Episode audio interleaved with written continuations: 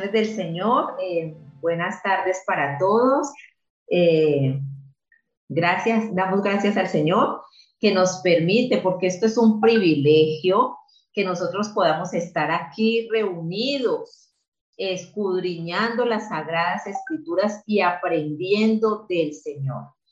Eh, hay muchas partes del mundo donde esto está prohibido y vemos la congestión que a nivel mundial se está presentando vemos las situaciones, vemos que la palabra se está cumpliendo y hasta el día de hoy contamos con esa gracia de podernos nosotros reunir, así sea por estos medios digitales, para compartir la gloriosa palabra del Señor.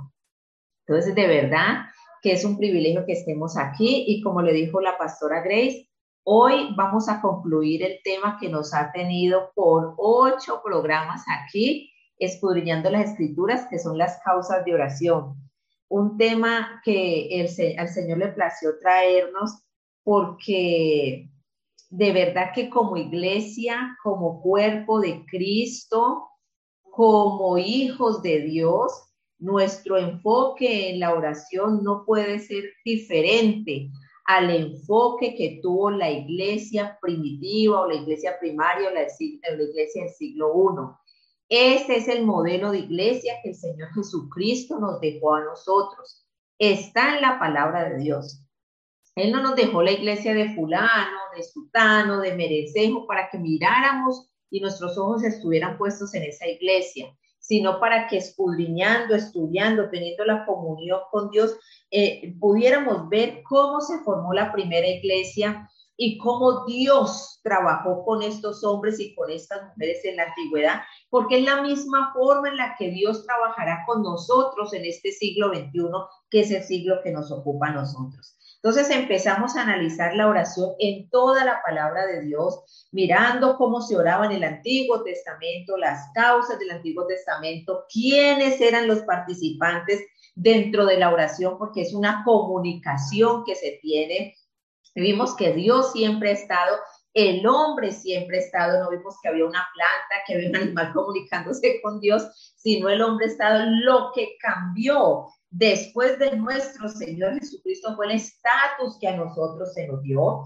que ya dejamos de ser criaturas en una comunicación con su creador y pasamos a ser hijos en una comunión con su Padre, ¿sí? Entonces vimos toda la oración, y cuando veíamos las cosas, la, la pregunta que nos hacíamos, ¿por qué estamos orando? ¿Cuáles son las causas que me llevan a tener comunión con Dios? Realmente esto que yo llamo causa de oración, de acuerdo a la palabra de Dios, es una causa de oración. Está dentro de lo establecido para que sea una comunión con Dios realmente. O simplemente llego donde el Señor con un pliego de peticiones, ver mi gracia los, los sindicatos, y le digo, esto es lo que yo requiero, esto es lo que yo necesito, y si no me lo das, le pongo el tantrum, como dice la pastora Grace, eh, como se dice en República Dominicana, la perreta, como se dice aquí en Colombia, el berrinche, porque Dios no me dio lo que yo quería. Haga de cuenta un muchachito malcriado, ¿sí? Entonces, esto, todos estos temas los estuvimos viendo, qué es la oración, eh, en qué consiste la oración, el llamado de Dios, porque quien provoca en nosotros ese orar es Dios, es ese llamado del Señor a través de su Santo Espíritu a intimar con Él, a tener estos tiempos de oración. Vimos cómo es tan importante que en esos tiempos de oración entremos con esta maravillosa palabra, estos tiempos de oración, no la dejemos por fuera, que lo que tenemos que dejar por fuera es todo lo que nos distrae, de ese momento, como son los celulares. No, pues mi Biblia está en el celular, listo. Entonces colócala en modo avión para que no te entren llamadas, para que no te entren mensajes, para que no te entre nada.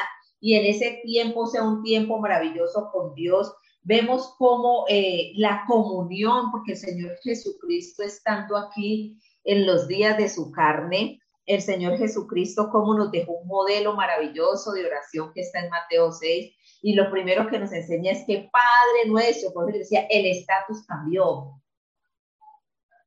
Ya es nuestro Padre. Entonces, si, si, si empezamos con Padre nuestro, entonces yo ya me tengo que ver como hijo. Y es la relación paterno-filial que yo tenga con Dios, ¿cómo lo estoy viendo? ¿Sí? en esa intimidad, en esa singularidad de comunión.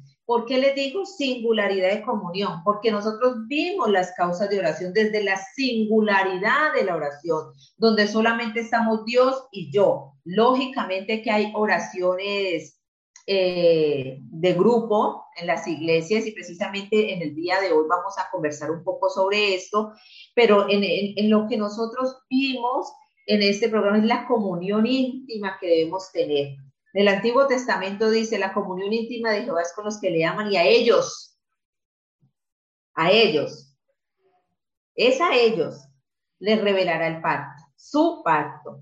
Cuando yo medito esto, dice, la comunión íntima de Jehová es con los que le aman y a ellos revelará su pacto. El pacto que está, en el que estamos nosotros, el pacto de gracia. Y entonces es en esa comunión íntima que tenemos con el Señor que el Señor va descorriéndonos el velo, ¿sí? Porque cuando hablamos de revelación no estamos hablando de una nueva revelación aparte de la que hay en los 66 libros que conforman la palabra de Dios, sino que Él me descorre el velo de lo que yo no estaba viendo antes, hoy ya lo pueda ver. Y entonces ese pacto de gracia yo lo pueda ver con mis ojos y no solamente que lo pueda ver, lo pueda vivir.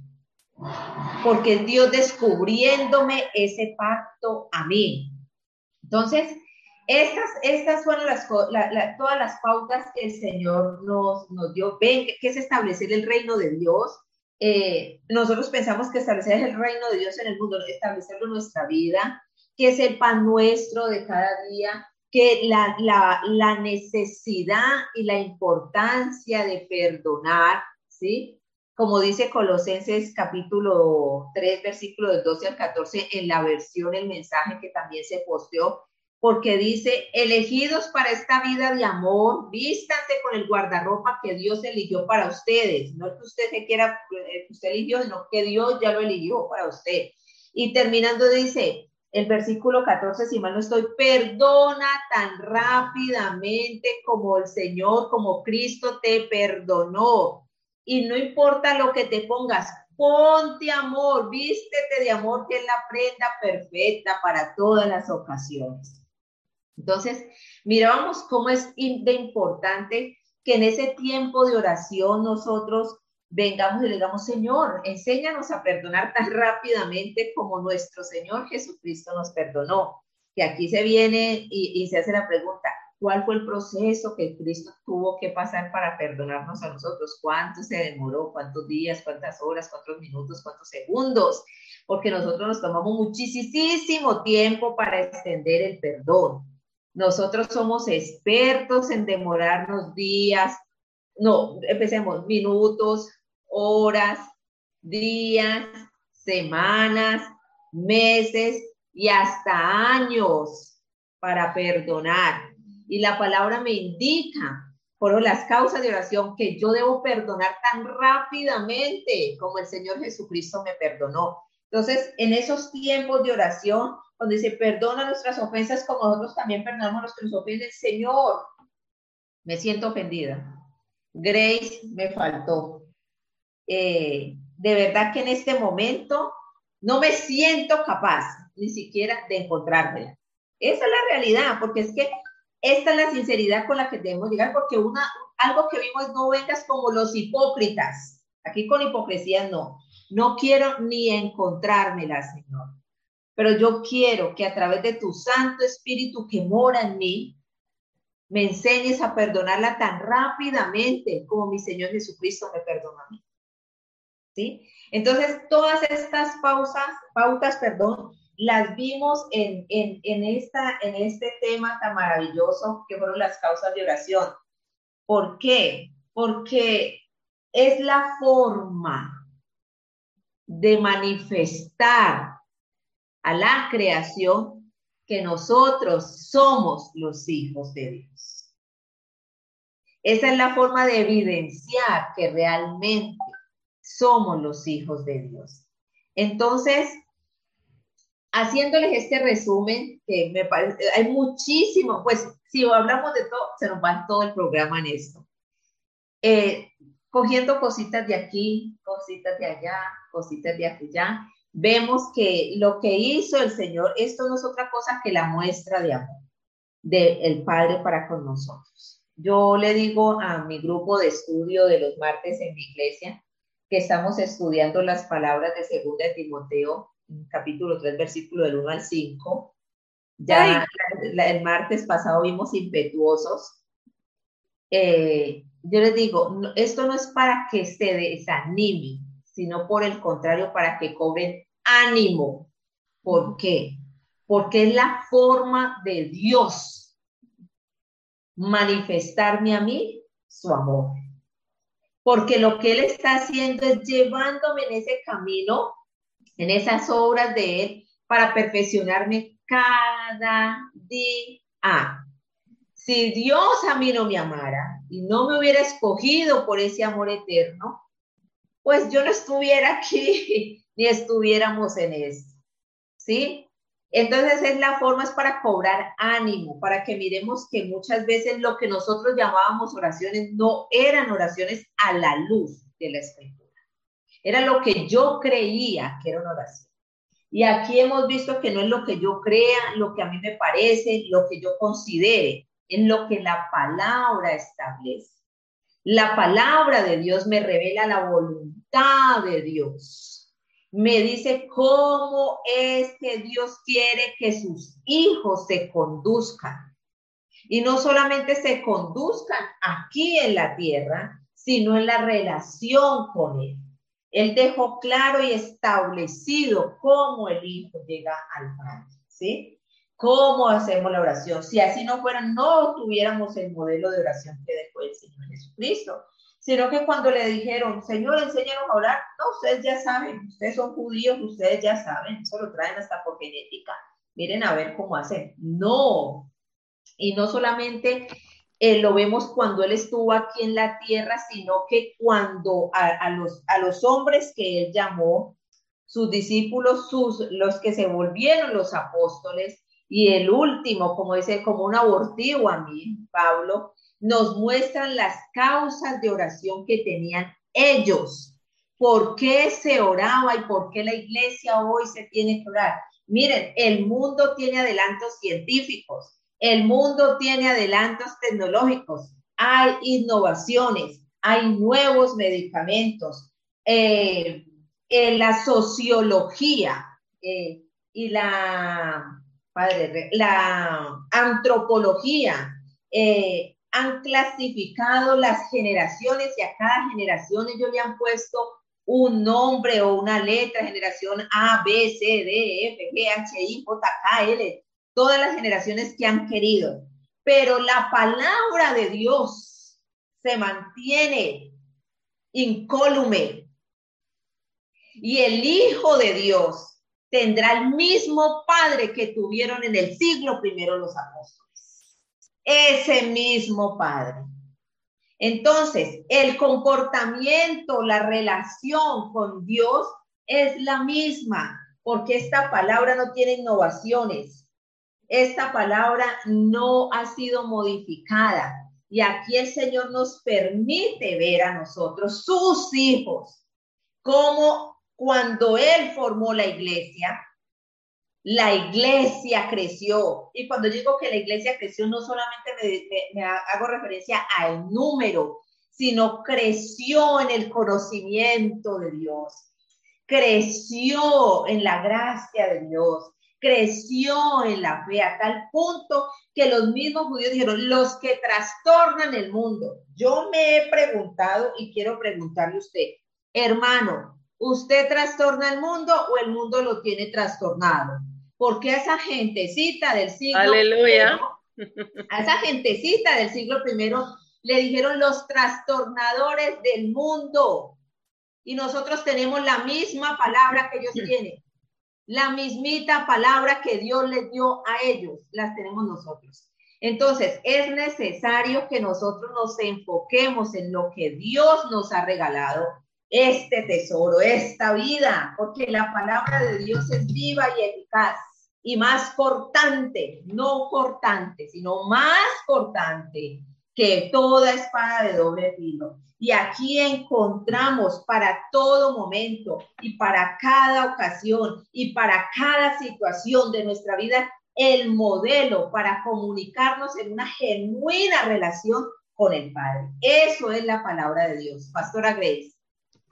Cuando te escuchaba hablar, venía, venía a mi mente que uno de los argumentos es, es que son una generación distinta. Y, cuando tú hablas de, de, cómo los sociólogos y los antropólogos clasifican, ellos clasifican las generaciones por ciertas características sociales o políticas, ciertas conductas, y eso hace que uno sea la generación X, otros son la generación Y, otros son los, Gen Generation, y, y muchos han intentado acoplar la iglesia al sistema del mundo. Entonces, por eso nosotros necesitamos orar para que el Señor nos dé, como dice la Biblia, eh, espíritu de sabiduría, que el Señor nos dé inteligencia espiritual para saber cómo vamos a operar como hijos, independientemente de cómo la sociedad califique nuestras generaciones. Porque ahora mismo tal vez nosotras tres, yo creo que pertenecemos a la misma generación. Yo creo que sí. Este, y, y tal vez hayan otra gente que pertenezcan a otra generación, pero eso no le quita la autoridad a lo que la palabra dice. Lo que la palabra dice tiene la misma autoridad hoy en el 2022 que tuvo en el año 1 después de Cristo o que tuvo la Torá en el año 30 antes de Cristo. O sea, la autoridad es la misma de generación en generación. Lo único que ahora nosotros, como estamos en el pacto de la gracia, somos hijos de Dios. Y entonces oramos desde la posición de hijos de Dios. Y eso es lo que nosotros tenemos que tener bien en claro. Y la palabra tiene tantos ejemplos de cuáles son las causas correctas de oración. Ahorita Angélica y yo estábamos ah, hablando sobre la terminología al orar. Y, Angélica me hizo una pregunta que yo creo que es muy pertinente para, para, para hoy, porque Angélica, nosotros tenemos un chat y Angélica no tiende a preguntar por preguntar. Cuando Angélica pregunta, ya ya le ha dado cabeza por un buen rato y después que ella le dio cabeza, ella viene y hace la pregunta pero no es porque ella no tiene una respuesta en mente, es porque ella quiere saber qué nosotros estamos pensando, pero ya, hace rato que sabe lo que ella quiere pensar. ¿Cierto o falso, Angélica? Entonces, ella, ella nos habla sobre si es correcto que nosotros los hijos de Dios oremos al Padre diciéndole, Padre, ten misericordia de nosotros. Cuando ella me hizo la pregunta, yo rápido corrí en mi mente y dije, yo a cada rato, yo, ay Señor, ten misericordia de mí, ay Dios mío, ten misericordia de X o Y persona. Y es algo que en nuestro vocabulario está frecuentemente, o sea, es, como ya es parte de nuestra... Una costumbre. Una costumbre, exactamente, es una costumbre, pero es una oración. Y cuando, cuando ella me dijo eso, espérate, déjame ver qué dice la Biblia. Y yo dije, voy a ir y voy a buscar en el Nuevo Testamento, en mi pacto, a ver qué es lo que dice de la misericordia. Y yo me fui libro por libro del Nuevo Testamento, desde el libro de los Hechos hasta el último, en todos los libros donde hablara la palabra misericordia. En la Reina Valera, que esa fue la que utilicé de base.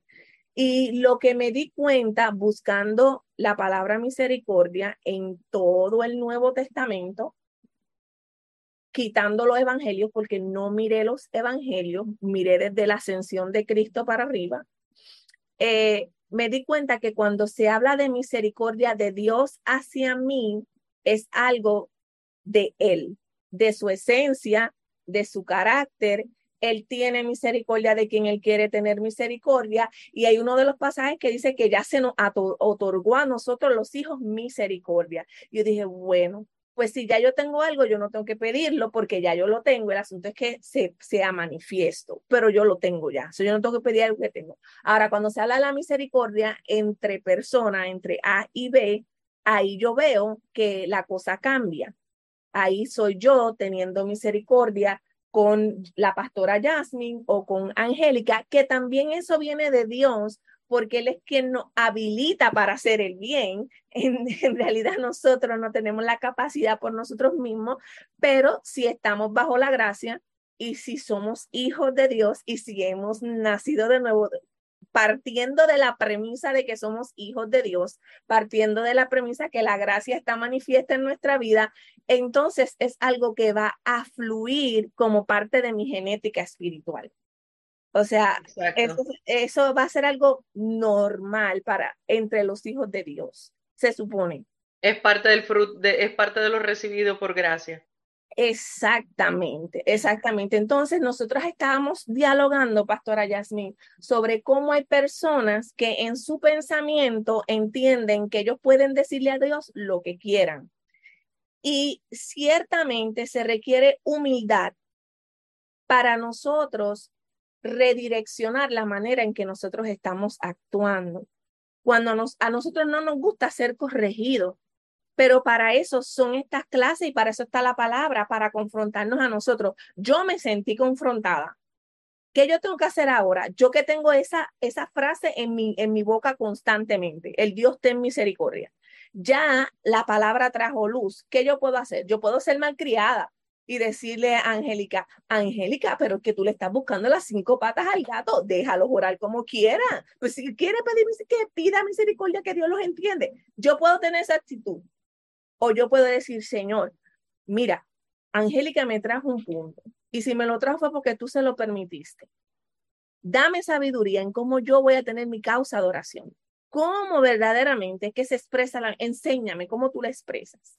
Cómo yo la puedo discriminar, cómo yo la puedo discernir. Señor, ayúdame a través de tu Espíritu Santo y corrígeme cuando yo vaya a decir un disparate en oración y ayúdame a orar como conviene, eso es como uno lo mira. La pastora Yasmin está por aquí, así que vamos a dejar que ella también fluya. Gracias y paz de nuestro Señor Jesucristo para cada uno de ustedes. Estamos contentos de poder estar aquí, eh, ya casi poniéndole la tapa al pomo de las causas de oración, que mire, sinceramente nosotros podríamos estar un año entero con este tema porque tiene tanto, tanto. Eh, pero sí queremos, ¿verdad? Eh, aprovechar primero dándole la gracias al Señor por este tiempo, em, a la pastora Grace con el programa Identidad eh, y Angélica de Todas Unidas, poder por la gracia del Señor, pura gracia del Señor, ver lo que el Señor nos ha instruido, ver lo que la verdad es y lo que la verdad hace. Y contestando esa pregunta que has hecho, entiendo que el, Señor entonces nos está llevando a orar como conviene, porque estamos hablando de gobierno una de las cosas que se estuvo estableciendo dentro de lo que es oración y lo que ocurre en medio de la oración es que se ejerce el gobierno del reino de los cielos en la vida de los hijos y en la tierra a través de los hijos de, los, de la vida de los hijos. Entonces, eso no puede ocurrir si yo solamente pido lo que quiero o si yo solamente hablo lo que deseo sin entender lo recibido, por ejemplo, sin entender la soberanía de Dios, que es un tema que hemos estado, eh, ¿verdad?, hablando anteriormente eh, y es algo que vamos a tocar hoy con Hechos capítulo 4, porque es necesario que entendamos entonces cómo, cómo vamos a orar, que, cómo el Señor nos instruye como grupo, como, como iglesia a orar. Estuvimos viéndola de forma individual, pero ahora a través de esto, porque recuerden otra vez, una de las cosas que el Señor nos enseñó que ocurre en ese tiempo de intimidad, en ese tiempo de oración, según Mateo 6 y según la instrucción de Jesús, es que allí tiene que haber un proceso de transformación. Porque en esa confrontación que acabas de decir, Pastora Grace, que ocurre porque ¿qué? En la oración es intercambio de deseos. ¿Qué es? Cuando yo presento los míos y me doy cuenta a través de la escritura, porque el Espíritu Santo me va a llevar a la verdad y cómo lo hace a través de la escritura y me va a confrontar y me va a dejar saber, tu deseo no tiene nada que ver con los diseños de Dios. O tu, deseo, tu deseo tiene que ver con el diseño de Dios, pero en este momento no estás listo porque lo estás pidiendo egoístamente y no es la manera de Dios, no es parte del carácter de Dios. O sea, esto pica y se extiende. Entonces, ahí tiene que haber un proceso donde Él va a que a llevarnos a la renovación del entendimiento por la palabra, por el poder del Espíritu Santo, para entonces nosotros experimentar cómo el Espíritu Santo nos lleva a esa renovación de entendimiento para comprobar que, que los deseos de Dios, o sea, la voluntad de Dios, es agradable y perfecta. Y mire, el escudriñar la escritura tiene que ser vital en medio de ese tiempo de oración para entonces, a nivel e, e, grupal eclesiástico como cuerpo, poder orar de la manera correcta. Al tú conocer a Dios en este proceso de intimidad, al tú conocer su voz por medio de su palabra, al tú conocer su carácter por medio de su palabra y la dirección del Espíritu Santo, al tú cada vez más que menguar y dejar que todos los conceptos nuestros, como establece Corintio, que ocurra, que todo lo que se levanta en contra del conocimiento de Cristo sea destronado, caiga, sea destrozado, para que entonces que el conocimiento de Cristo sea lo que esté en nosotros para entonces nosotros ser efectivos en ese gobierno del reino de los cielos que se quiere desatar a través de los hijos. Y para eso hoy vamos a ir a Hechos capítulo 4, que sé que Angélica está deseosa de que empecemos, no, porque de verdad es una manera maravillosa de usted ver cómo la iglesia primera, que para mí no es ninguna primitiva, es primera, porque primitivos somos nosotros, que muchas veces no conocemos la mitad de lo que la iglesia primera conocía y ahí vamos, ahí nos está llevando el Señor.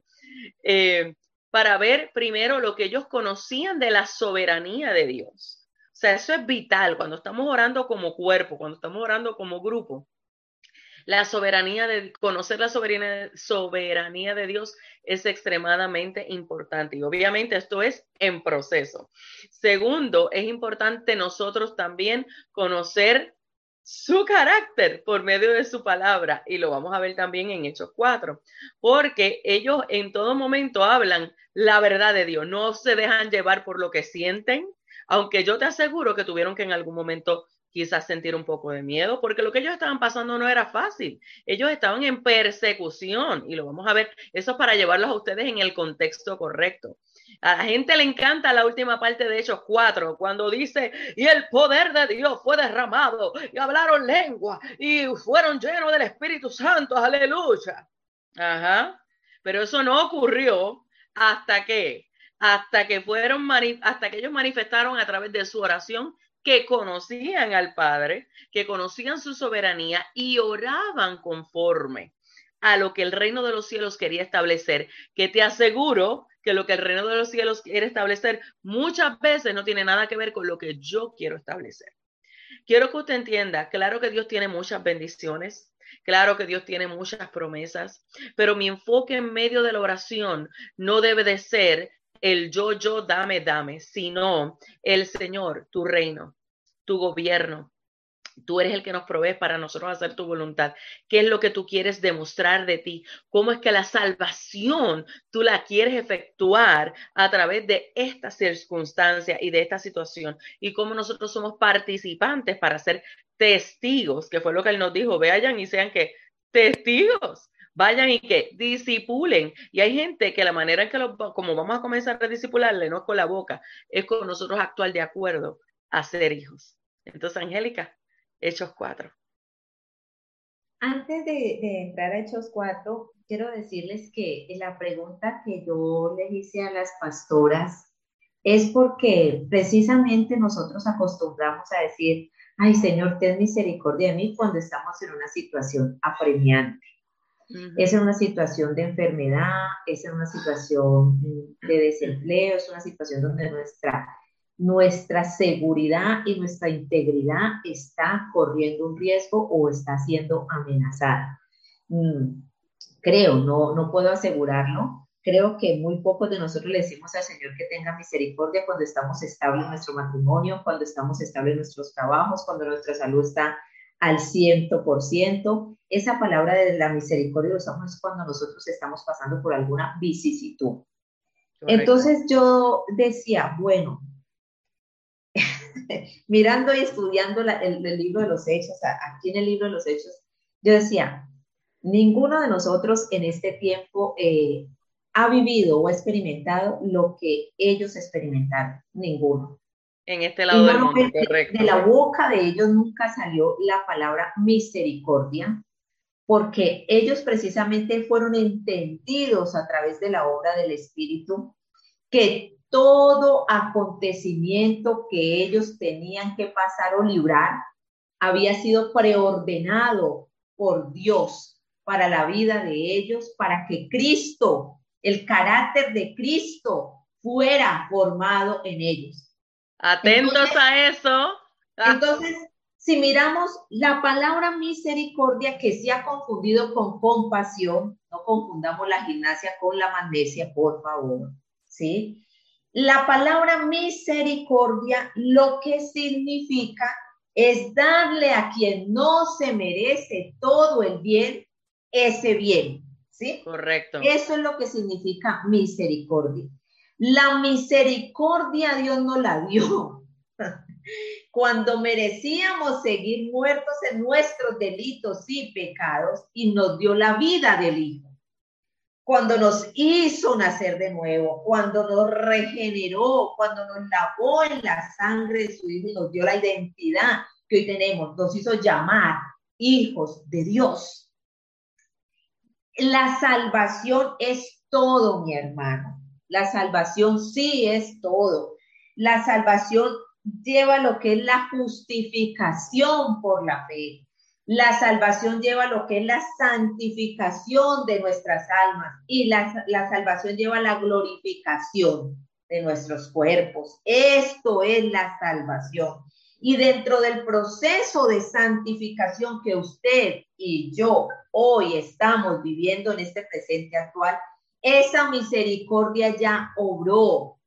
No olvidemos que el apóstol Pablo, haciendo alusión a las revelaciones que le fueron concedidas por Dios, dijo, y lo parafraseo, y para que estas revelaciones no hicieran que mi orgullo se levantara, me fue dado un aguijón en mi carne, que como aquí están conectados unos, unos, unos estudiantes, les digo, no es la abeja que usted pensó que era, no es la abeja que usted pensó que era.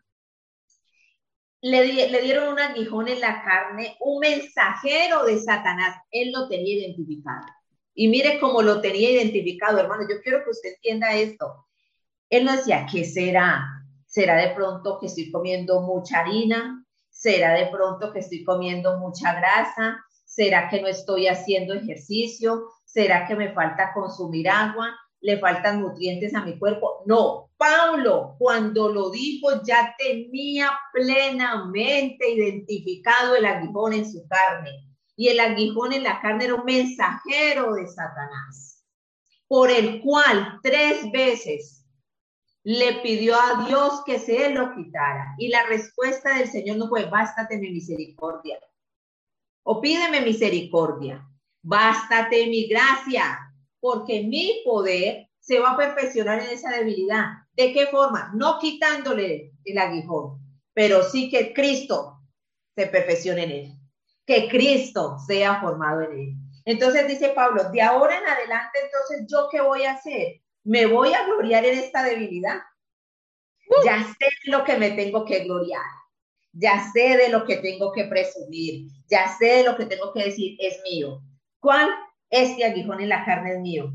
Y lo que ustedes ven que sale de mí, que es increíble que a pesar de que yo teniendo este aguijón, esto pueda salir de mí, eso proviene de Dios. ¿Sí? Entonces, eso es, mi hermano, cuando usted le dice al Señor, ten misericordia, lo que le está diciendo es, Señor, yo no quiero pasar por aquí.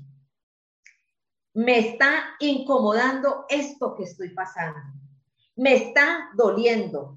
No lo soporto. No lo aguanto. Quítamelo. Es lo que usted está diciendo. Cuando lo que usted ya está pasando, de acuerdo al Salmo 139, 16 en la versión El mensaje, si me lo pueden conseguir como que es 15 y 17, Dice, parafraseando esta versión, todos mis días fueron escritos por ti, sin siquiera yo haber vivido uno de ellos. Lo que quiere decir que lo que usted está atravesando en ese momento, cuando está pidiendo la misericordia de Dios, fue ordenado por Dios. Fue ordenado por Dios antes de que usted naciera. Precisamente con qué finalidad? ¿Con que usted sufra? No. ¿Con que usted se lamente? No. ¿Con que nos debilitemos? No, con la única finalidad y el único objetivo de que la naturaleza del Hijo sea formada en nosotros y nosotros podamos dar evidencia de esa naturaleza. Entonces, eh, es el Salmo 139 en la versión El mensaje, donde está el versículo 16, si lo podemos buscar, para que ellos lo puedan eh, leer y mirar cómo el Señor ordenó todo. Es más, en, en, en, uno de los programas que hicimos, nuestras obras versus las obras que Dios preparó de antemano, dice eh, Efesios 2.10, porque somos hechura suya, creados en Cristo Jesús para buenas obras las cuales Dios preparó de antemano para que anduviésemos en ellas. Entonces, cuando estamos atravesando ese momento de dolor, porque es cierto, atravesamos momentos difíciles en nuestras vidas, en nuestros cuerpos, nuestros cuerpos se duelen, se enferman, se nos mueren familiares, se nos mueren seres cercanos, experimentamos tragedias, eh, divorcios, situaciones difíciles con hijos, con esposos, en la comunidad, quedamos desempleados. Es cierto y nadie aquí lo está negando. Pero entonces esas situaciones no es que a Dios lo cojan por sorpresa o porque Dios está en este momento ocupado con que las dos Coreas no se agarren, se olvidó de que yo existía. No, esto Dios ya lo preparó de antemano para que yo anduviese de ella con la finalidad de que yo fuera perfeccionado. ¿O no acaso Filipenses dice que Pablo les dice a los, filipenses, estando persuadido, estoy convencido, estoy plantado en esta verdad, tengo esta certeza de que aquel que empezó en ustedes y en mí esta buena obra, la va a perfeccionar hasta el día de Jesucristo. Hasta el día de Jesucristo. Entonces, cada momento de estos no es sino la, la, perfección de Dios en nosotros, la perfección de Dios en nosotros, la perfección de Dios en nosotros. Y entonces nosotros, ¿qué tenemos que, de qué tenemos que gloriarnos? De esa debilidad para que la gracia de Dios se manifieste en nosotros, ¿sí? Eso es lo que les quería decir. Y ahora sí, sin más preámbulo, vamos a leer qué nos dice Hechos capítulo 4. Antes de eso, Angélica, quería comentar que en eh, eh, una de las definiciones de misericordia que yo amo, eh, es, que es la que se utiliza cuando el, el leproso le dice al Señor Jesús, eh, hijo de David, ten misericordia de mí. Y, cuando Jesús le dice quiero, cuando entran en ese diálogo y Jesús le dice sí quiero, quiero tener misericordia, ahí misericordia del original significa cuando Dios pone su corazón en medio de nuestra miseria. Entonces eso le da mucho más eh, fuerza a la explicación que estaba dando ahorita acerca de la salvación, porque dígame si Dios no puso su corazón en la miseria de la muerte que trae el pecado al entregar a su Hijo unigénito para que entonces usted pudiéramos venir a la vida por medio de Cristo y de esa manera conocerle y regresar a eso que establece Salmo 139, 16, que dice la versión el mensaje, y voy a aprovechar y se los voy a leer para que usted vea, es de los versos 13 al 16 y dice, oh, si me formaste primero por dentro, luego por fuera, me formaste en el vientre de mi madre, te agradezco Dios supremo. O sea, ¿qué está hablando ahí? Dios soberano. Es que la soberanía de Dios juega un papel tan importante en todo esto.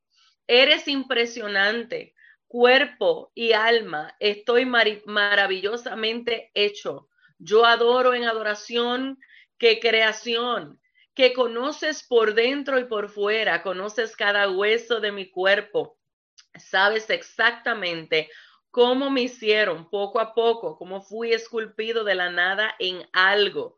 Como un libro abierto me vistes crecer desde la concepción hasta el nacimiento. Todas las etapas de mi vida se extendieron ante ti, los días de mi vida todos preparados, incluso antes de haber vivido un día, porque Él como soberano, Él como todopoderoso, creador, sabe todas las cosas y nada lo toma por sorpresa.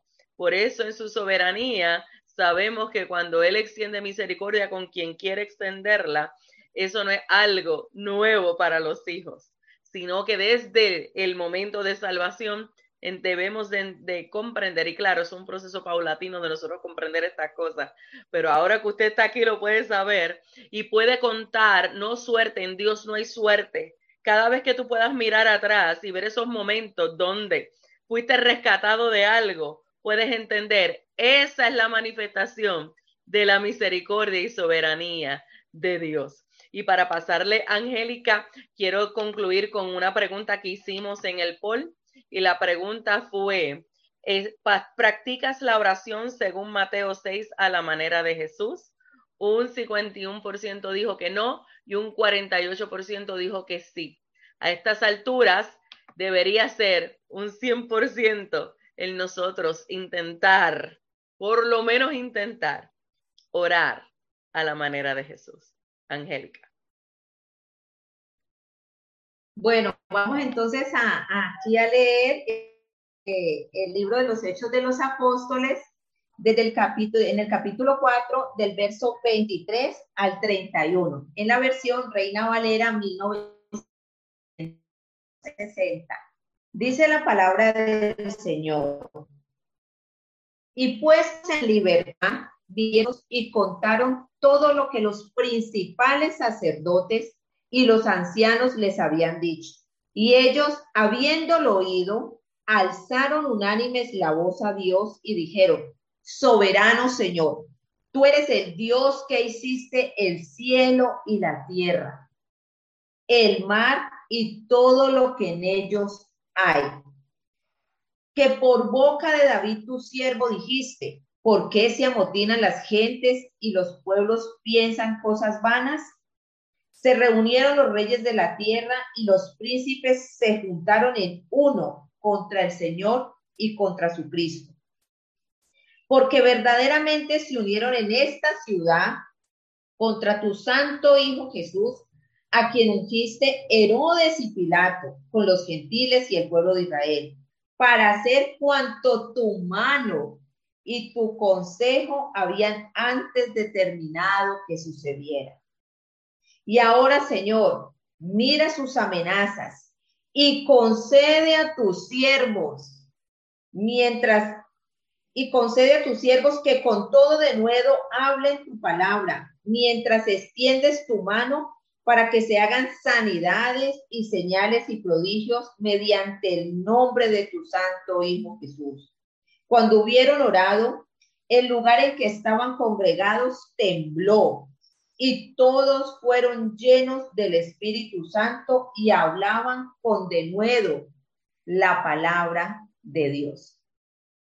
Aquí el libro de los Hechos de los Apóstoles nos está relatando un suceso que ocurrió en la ciudad de Jerusalén. Estaba Pedro en el pórtico de Salomón y se ocurre una sanidad y ellos son apresados por el Sanedrín, que son las, era la autoridad eh, en, el, en la comunidad judía en el siglo primero. Cuando ellos son apresados, Pedro, que es del vulgo, y Juan, se levantan y hacen su exposición de motivos y de causa por la cual sus alegatos de conclusión por la cual se sucedió esta sanidad en este hombre.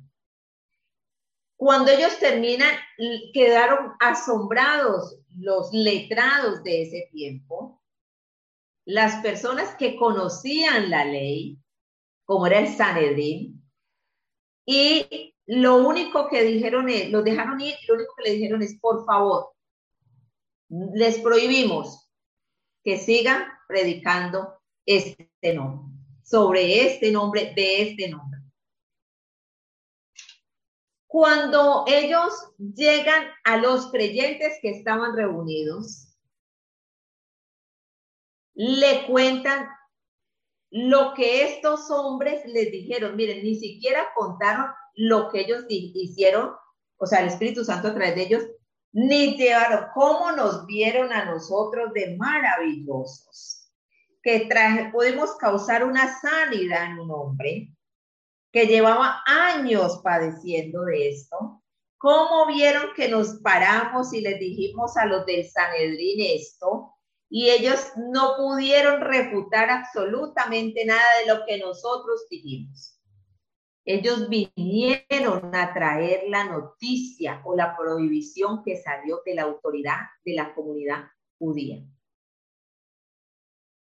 Esto es lo que nos está diciendo aquí. Cuando fueron puestos en libertad, vinieron a los suyos y contaron todo lo que los principales sacerdotes y los, los ancianos les habían dicho. Ellos le dijeron, nos prohibieron, nos amenazaron, nos notificaron que nosotros no podíamos seguir predicando las buenas nuevas de salvación. Esa es la noticia. Y debe ser la peor noticia para la iglesia del siglo I. Y debe ser la peor noticia para la, iglesia del siglo XXI. Si está haciendo lo que el Señor le mandó hacer porque si no está haciendo lo que el Señor le mandó a hacer, pues le da igual que le manden notificar esto. Y ellos, o sea, los creyentes que estaban ahí reunidos, en ningún momento se observa aquí que hayan alzado su voz para decir, el Señor reprenda al diablo. Padre, los declaramos inoperantes en el nombre de Jesús. Señor, avergüénzalos. Cámbiales ese corazón, Señor. Que nos dejen predicar el Evangelio. Señor, haznos prudentes, que aprendamos a ser prudentes y sabernos, Señor, mover cuando sea la ocasión. No. Ellos, dice la palabra de Dios, que unánimes. O sea, había unidad. Había unidad. Y a la iglesia, tanto que le gusta la palabra sentir, había el mismo sentir. ¿Sí? Había unidad. Y dijeron a Dios en oración, porque eran creyentes, eran hijos de Dios. Lo primero que dijeron es soberano Señor. Ay, aleluya. Soberano Señor. ¿Qué están diciendo ahí cuando le dice soberano Señor? Dios, sabemos que este momento lo estamos enfrentando, lo estamos pasando, lo estamos viviendo porque fue preordenado por ti tu soberanía. Esto está por tu soberanía. Reconocemos que tú eres el amo, reconocemos que tú eres el Señor, reconocemos que tú eres la suprema autoridad. Y dicen ellos, tú eres el Dios que hiciste el cielo y la tierra, el mar y todo lo que en ellos hay. O sea, toda la creación fue hecha por ti y hasta el día de hoy subsiste porque tú la sostienes. Están diciendo aquí al Señor. Y está diciendo, todos los asuntos de la creación, incluyendo la humanidad, están en tu control, porque tú eres el soberano, tú eres el curious, tú eres quien manda en este asunto. Eso es lo que ellos le están diciendo aquí. Soberano Señor, sabemos que esta situación no te coge por sorpresa. Sabemos que esto a ti no te asusta. Sabemos que esto a ti no te sorprende, porque cuántas veces creemos que Dios está sorprendido. así como lo sorprendemos nosotros, que quedamos así, casi como condorito que nos vamos para atrás. Así mismo creemos que le pasa a Dios, que Dios sufre de hipertensión arterial por todo lo que ha pasado, eso creemos. Aquí le están diciendo, Señor, sabemos que esto fue ordenado por ti, ¿Por qué sabemos eso? Dice, que por boca de David tu siervo dijiste. Que por boca de David tu siervo dijiste. ¿Por qué se amotinan las gentes y los pueblos piensan cosas vanas? Se reunieron los reyes de la tierra y los príncipes se juntaron en una contra el Señor y contra su Cristo. Dice aquí que asimismo, como se persiguió al Señor Jesucristo en los días de su carne, que asimismo como sufrió en la persecución, asimismo la obra del Señor, están reconociéndolo ahí, la obra del Señor, que es la iglesia, vivirá lo mismo que el Señor Jesucristo. Si me hago entender, no está diciendo, Señor, cámbianos los papeles, modifica esta situación. Hombre, a él ya lo persiguieron, que no nos persigan a nosotros. Señor, a él ya lo, a él ya lo torturaron, que no nos torturen a nosotros. Señor, Roma y el Sanedrín se unieron para ir en contra de él. Señor, que no nos pase esto a nosotros, ya él lo vivió. Al fin y al cabo, él ya lo vivió y él nos salvó. Entonces, que no nos toque a nosotros. Están citando al salmista David porque lo que vivió el Señor Jesucristo están siendo claros en su oración ellos para decir, esto mismo lo vamos a vivir nosotros. Sabemos que dentro de tu soberanía está ordenado que nosotros también vivamos esto. Pastora Grace, eh, tiene que despedir el programa. Amén. Dios les bendiga. Eh, ya en, la parte del programa Identidad necesitamos eh, concluir la emisora de radio Apocalipsis Network y TV. Así que Dios le bendiga a todos los hermanos que estuvieron conectados con nosotros, a los que hoy dijeron, Señor, quiero aceptarte como Salvador, o los que dijeron, Señor, ya me quiero reconciliar o los que están pidiendo oración por alguna enfermedad o situación, tomen esto que se ha enseñado bien, bien en serio. Recuerda que en medio de esa necesidad que tú tienes, sobre todo está el corazón del Señor. Me voy con, con ese versículo que, que la pastora Jasmine citó que, que, lo quiero hacer mío, que, Jasmine después me, me, me, envías esa información porque me la quiero memorizar. Eh, toma eso en consideración y tú que vas a empezar tu camino en Dios ahora. Mi mayor recomendación para ti es comienza a estudiar la vida de Jesús.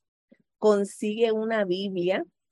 Tú que dijiste hoy, Señor, te quiero aceptar como mi Salvador. Consíguete una Biblia y comienza a estudiar la vida de Jesús. Métete a Mateo, a Marcos, a Lucas, a Juan. Conoce de Jesús y Él te va a enseñar. Su Espíritu Santo te va a guiar a toda verdad. Su Espíritu Santo te va a guiar a toda justicia y vas a crecer en el Señor.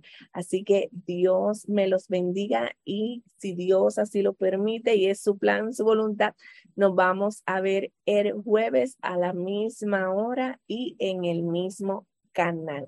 Así que ahora continuamos en el canal de la pastora Jasmine.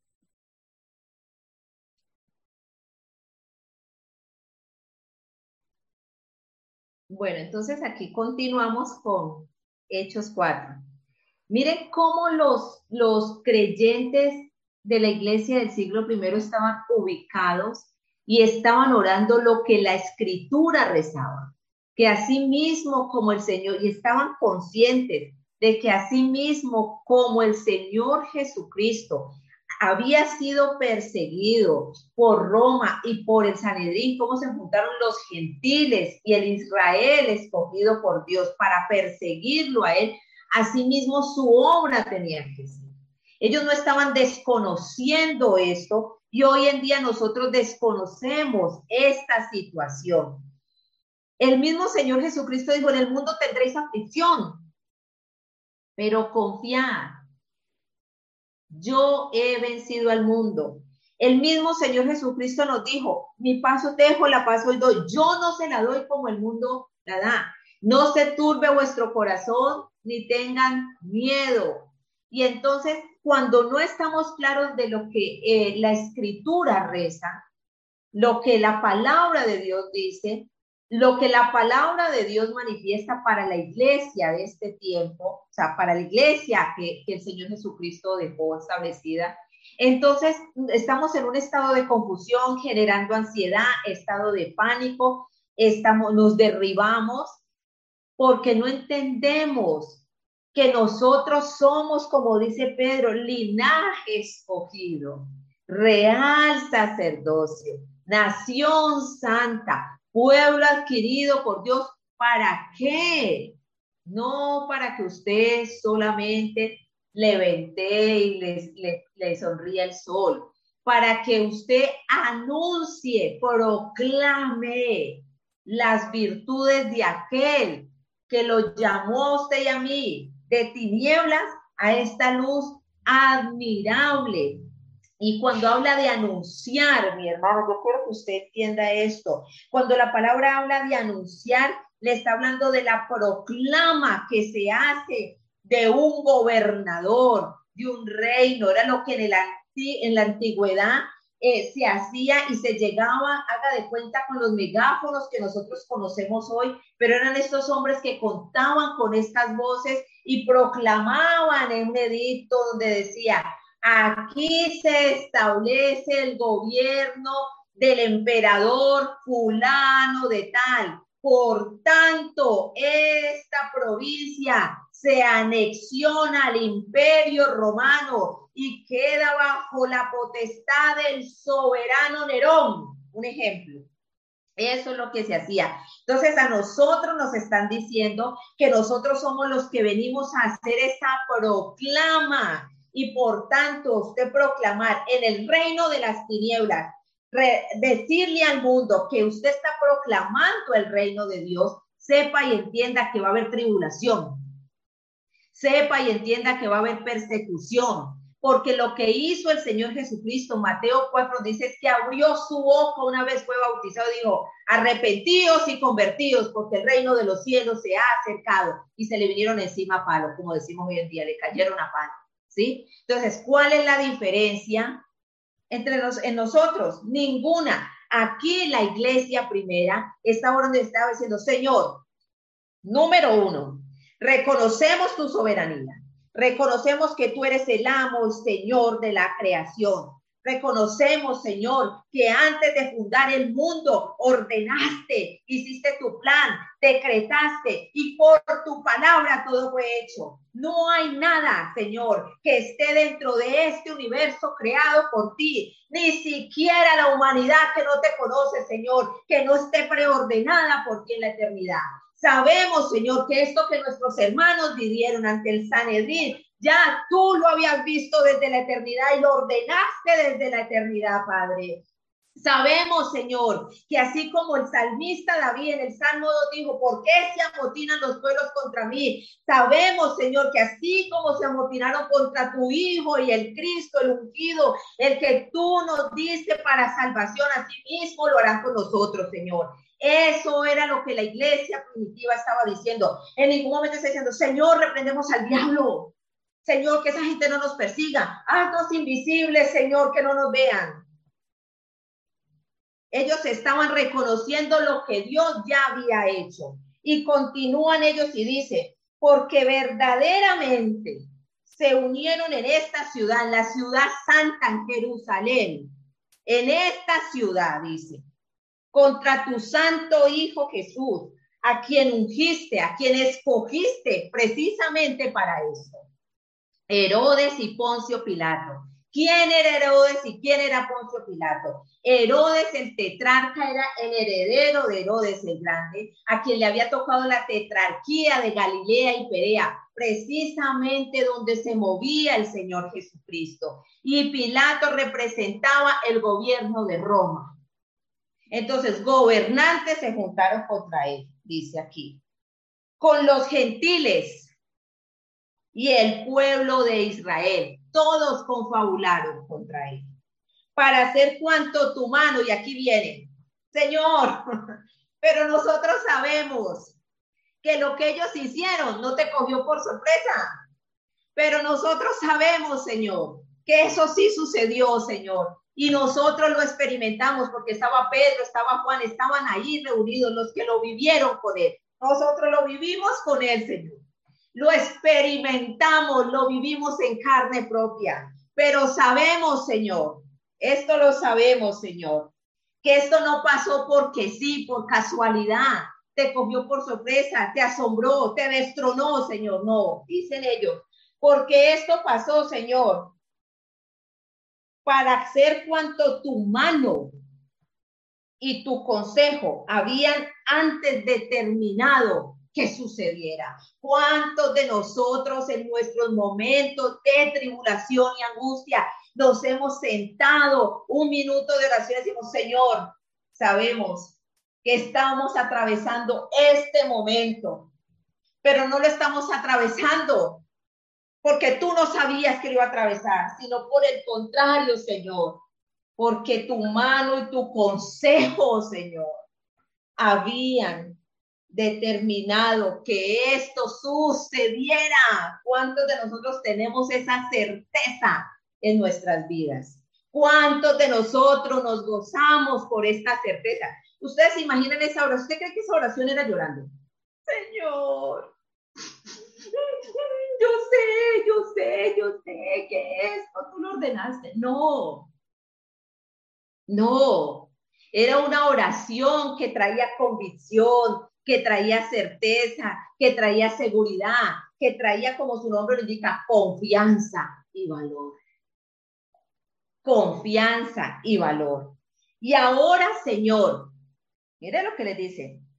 Mira sus amenazas. Y aquí venimos. Señor, mira cómo me está amenazando. Yo, que soy tu hija linda, la niña de tus ojos, la princesa del reino. Yo, Señor, que soy tu especial tesoro, que soy linaje escogido, esa nación santa, real sacerdocio. Señor, mira cómo me amenaza, Señor.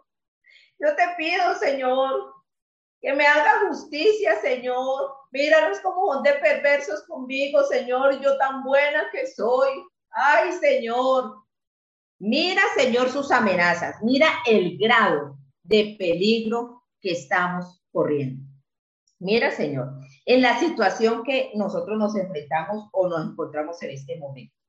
Y concede, aquí viene, concede a tus siervos justicia. ¿Cierto? ¿No lo dice eso? Quisiéramos que dijera, ¿cierto? Para una copiarla, copiarla y pegarla, copiarla y pegarla. Y concede a tus siervos que con todo de nuevo, ay Padre. Ahí es donde se ve, perdóname, tengo que explotar y decirlo, que conocían al Padre. Aquí, aquí no es que me dejo llevar por lo que otro dice, es que lo conocían porque tenían la experiencia de pasar tiempo en su presencia y comían de lo que Dios le había dado de parte de Jesús. Continúa. Y concede a tus siervos que con todo de nuevo, ¿cuántos estamos orando por de nuevo? ¿Cuántos estamos orando por de nuevo? Y concede a tus siervos que con todo de nuevo hablen tu palabra, no otra cosa. Aquí están diciendo, dame de nuevo, no para yo defenderme, no para yo sacarme limpio, no para que mi honra sea elevada, Señor, mi dignidad que está por el suelo, no, yo hable de tu palabra porque eso es lo que ellos están prohibiendo. ellos están prohibiendo eso, Señor. Dame de nuevo para que yo hable de tu palabra. Mientras tú, Señor, yo hablo tu palabra, mientras tú, Señor, extiendes tu mano. O sea, aquí lo que estamos están hablando es de propósito y mano poderosa, propósito poderoso, mano poderosa. Te de nuevo para que tu propósito se cumpla, que es predicar la palabra. Y para que tu mano poderosa se evidencie, Señor, porque le están diciendo, mientras tu mano, mientras extiendes tu mano para que se hagan sanidades y señales y prodigios mediante el nombre de tu santo Hijo Jesús. Pero queremos ver sanidades, milagros y prodigios, no tenemos de nuevo, estamos muertos de miedo. sí. O sea, necesitamos hacer una campaña donde hayan sanidades, donde hayan milagros, donde hayan prodigios, pero yo no oro por de nuevo pero yo no oro por confianza, pero yo no oro por valor. Estoy muerto de miedo, pero quiero que Dios se manifieste. ¿Sí me hago entender? Estoy, Señor, llorando, lamentando, ¿qué voy a hacer? ¿Qué voy a hacer? Y entonces dice, cuando hubieron orado, salieron corriendo. No. Cuando hubieron orado, el lugar en que estaban congregados tembló. ¿Sabe dónde tembló? En la resurrección del Señor tembló. Y todos fueron llenos del Espíritu Santo y hablaban con denuedo la palabra de Dios. Es decir, que en ese momento el Espíritu Santo los llenó de tal forma que esta gente se fue disparada a las calles a cumplir con la gran comisión. Esto fue lo que sucedió en esta historia que nos narra Hechos de los Apóstoles. En esta historia donde nos están diciendo que lo primero que el creyente debe tener claro es quién es Dios. ¿Quién es Dios? ¿Quién fue el Dios que lo llamó de esas tinieblas a su luz admirable? ¿Quién es su Padre? ¿Quién es Dios? ¿Y qué es ser Dios? ¿Y a qué lo ha llamado Dios? Es que esto no es suyo ni es mío, hermano. Esto es de Él. Y si es de Él, es de Él. Es de Él. Es de. Entonces debemos tener claro en este momento quién es Dios. Que somos hijos de Dios. Su paternidad ya está establecida. Usted no anda haciendo procesos de investigación de la paternidad para saber quién es su papá. Aquí ya está establecido quién es. Aquí ya sabemos quién es. El problema es, ¿sabemos nosotros quiénes somos? Pastora Grace. Cuando te, te escucho hablar, ¿verdad? Viene a mi mente la importancia de que no debe terminar este año sin que nosotros nos sumerjamos a conocer verdaderamente a nuestro Dios a través de la palabra. Porque ya Él se ha revelado, es que nosotros no estamos leyendo donde está su revelación. O sea, no es que es una revelación nueva, no es que es algo nuevo, no, no hay nada nuevo. Está ahí. Pero nosotros no estamos invirtiendo tiempo en conocerlo a Él y nuestras oraciones, yo creo que Dios nos ha enseñado durante estas ocho lecciones a que tenemos que no tener oraciones egoístas. Yo creo que el tiempo de estar clamando por uno y por nuestras necesidades tiene que cesar ya. O sea, tenemos que ser conscientes de qué es lo que Dios quiere que nosotros oremos y Él nos ha dado a su Espíritu Santo para él orar, para Él interceder, para que haya esa conexión. O sea, lo que yo podría decir, y creo que es lo último que voy a decir en esta, en esta clase, es, tome, tome, a menos que Dios quiera otra cosa, pero tome un tiempo, tome un tiempo para que reflexione, reflexione. ¿Cuándo fue la última vez? Yo quiero hacer una pregunta a los que me están escuchando. ¿Cuándo fue la última vez que tú pasaste una semana reflexionando, Dios, tú eres omnisciente, tú todo lo sabes. Dios, tú eres omnipresente, wow, tú estás aquí, tu presencia es real, es tan real en mí como en la vida de mi familia, es tan real en mí como en la vida de los que ahora mismo están experimentando persecución al otro lado del mundo, es tan real en mí como en la vida te has puesto como una semana a pensar en eso. ¿Cuándo fue la última vez que tú dijiste, Señor, tú eres omnipotente? O sea, tú tienes el poder para realizar todo lo que tú has determinado realizar. Entonces, dejar de ser tan egoístas en nuestras oraciones. Y cuando tú comiences a hacer eso, la gente va a decir, te volviste loca o te volviste loco. El otro día alguien me dijo, Grace, tú eres masoquista Y yo le dije, ¿por qué? Y, él me dijo, yo no puedo orar de esa manera. A mí el Señor me tiene en un proceso de, de, quebranto físico y me tiene el Señor, no es el diablo, porque el diablo no tiene nada en mí. No tiene autoridad. No tiene autoridad, ninguna. El mismo Señor lo ha permitido y él sabe el por qué. Y yo le decía a esa persona, le, le oraba al Señor el otro día, le decía, Señor, ¿sabes qué? Hasta que no aprenda lo que tú quieres, por favor, no me lo quites, solamente dame resistencia. Y esa persona me acusó de masoquista. porque Porque lo que nos están enseñando es reclama tu sanidad. Exacto. Y cuando uno ora diferente, te dicen que uno está como que volviéndose loco. O sea, a mí me han dicho, ustedes están formando una doctrina de rol. Y yo, no, no, no, es que estamos mirando la palabra a la manera de Dios. Y cuando nosotros comencemos, cuando tú comiences a mirar al Señor como está en la palabra y no al Dios que tú te inventaste, entonces tú vas a poder vivir en la plenitud de Dios.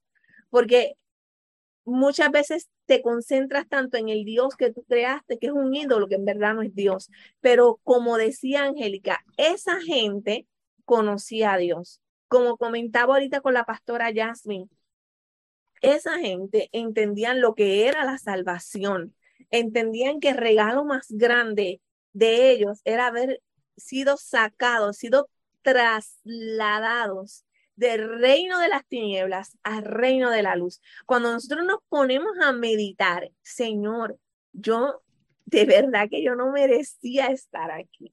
Si tú no hubieses tenido misericordia de mí porque tú quisiste, yo estaría en el reino de las tinieblas, yo no estaría en el reino de la luz. Entonces tu oración, tu causa de oración va a cambiar por completo. Y si no sabes, mira, vuelve a escuchar los videos, vete a la Biblia y es, busca en la Biblia cómo oraba Pablo. Busca ver cómo él oraba y comienza a imitar y el Espíritu Santo te va a ir dirigiendo. Y tal vez tú empiezas orando la misma oración que estás leyendo en la Biblia, por esta causa doblo mi rodilla ante el Padre Señor Jesucristo. Y tú empiezas por ahí orando como Pablo y el Espíritu Santo agarra tu boca y la palabra que ya está sembrada en ti, el Espíritu Santo la trae y tú sigues orando la palabra y tú comienzas a orar como conviene, no como te conviene a ti, sino como le conviene a Él, como Él ha determinado, como es su plan, como es su soberanía. Hasta aquí mi parte, que el Señor les bendiga. Y, y muy importante, eh, el que lo hace egoístamente realmente no está orando. Y, y, es algo que tenemos ya que sacar. Y mire, yo creo que usted entienda, obvio, obvio que Dios escucha, obvio que Dios sana. Ahí mismo Ahí mismo lo establece en Hechos, en eh, 4 eh, que, que, estábamos eh, leyendo, ¿no?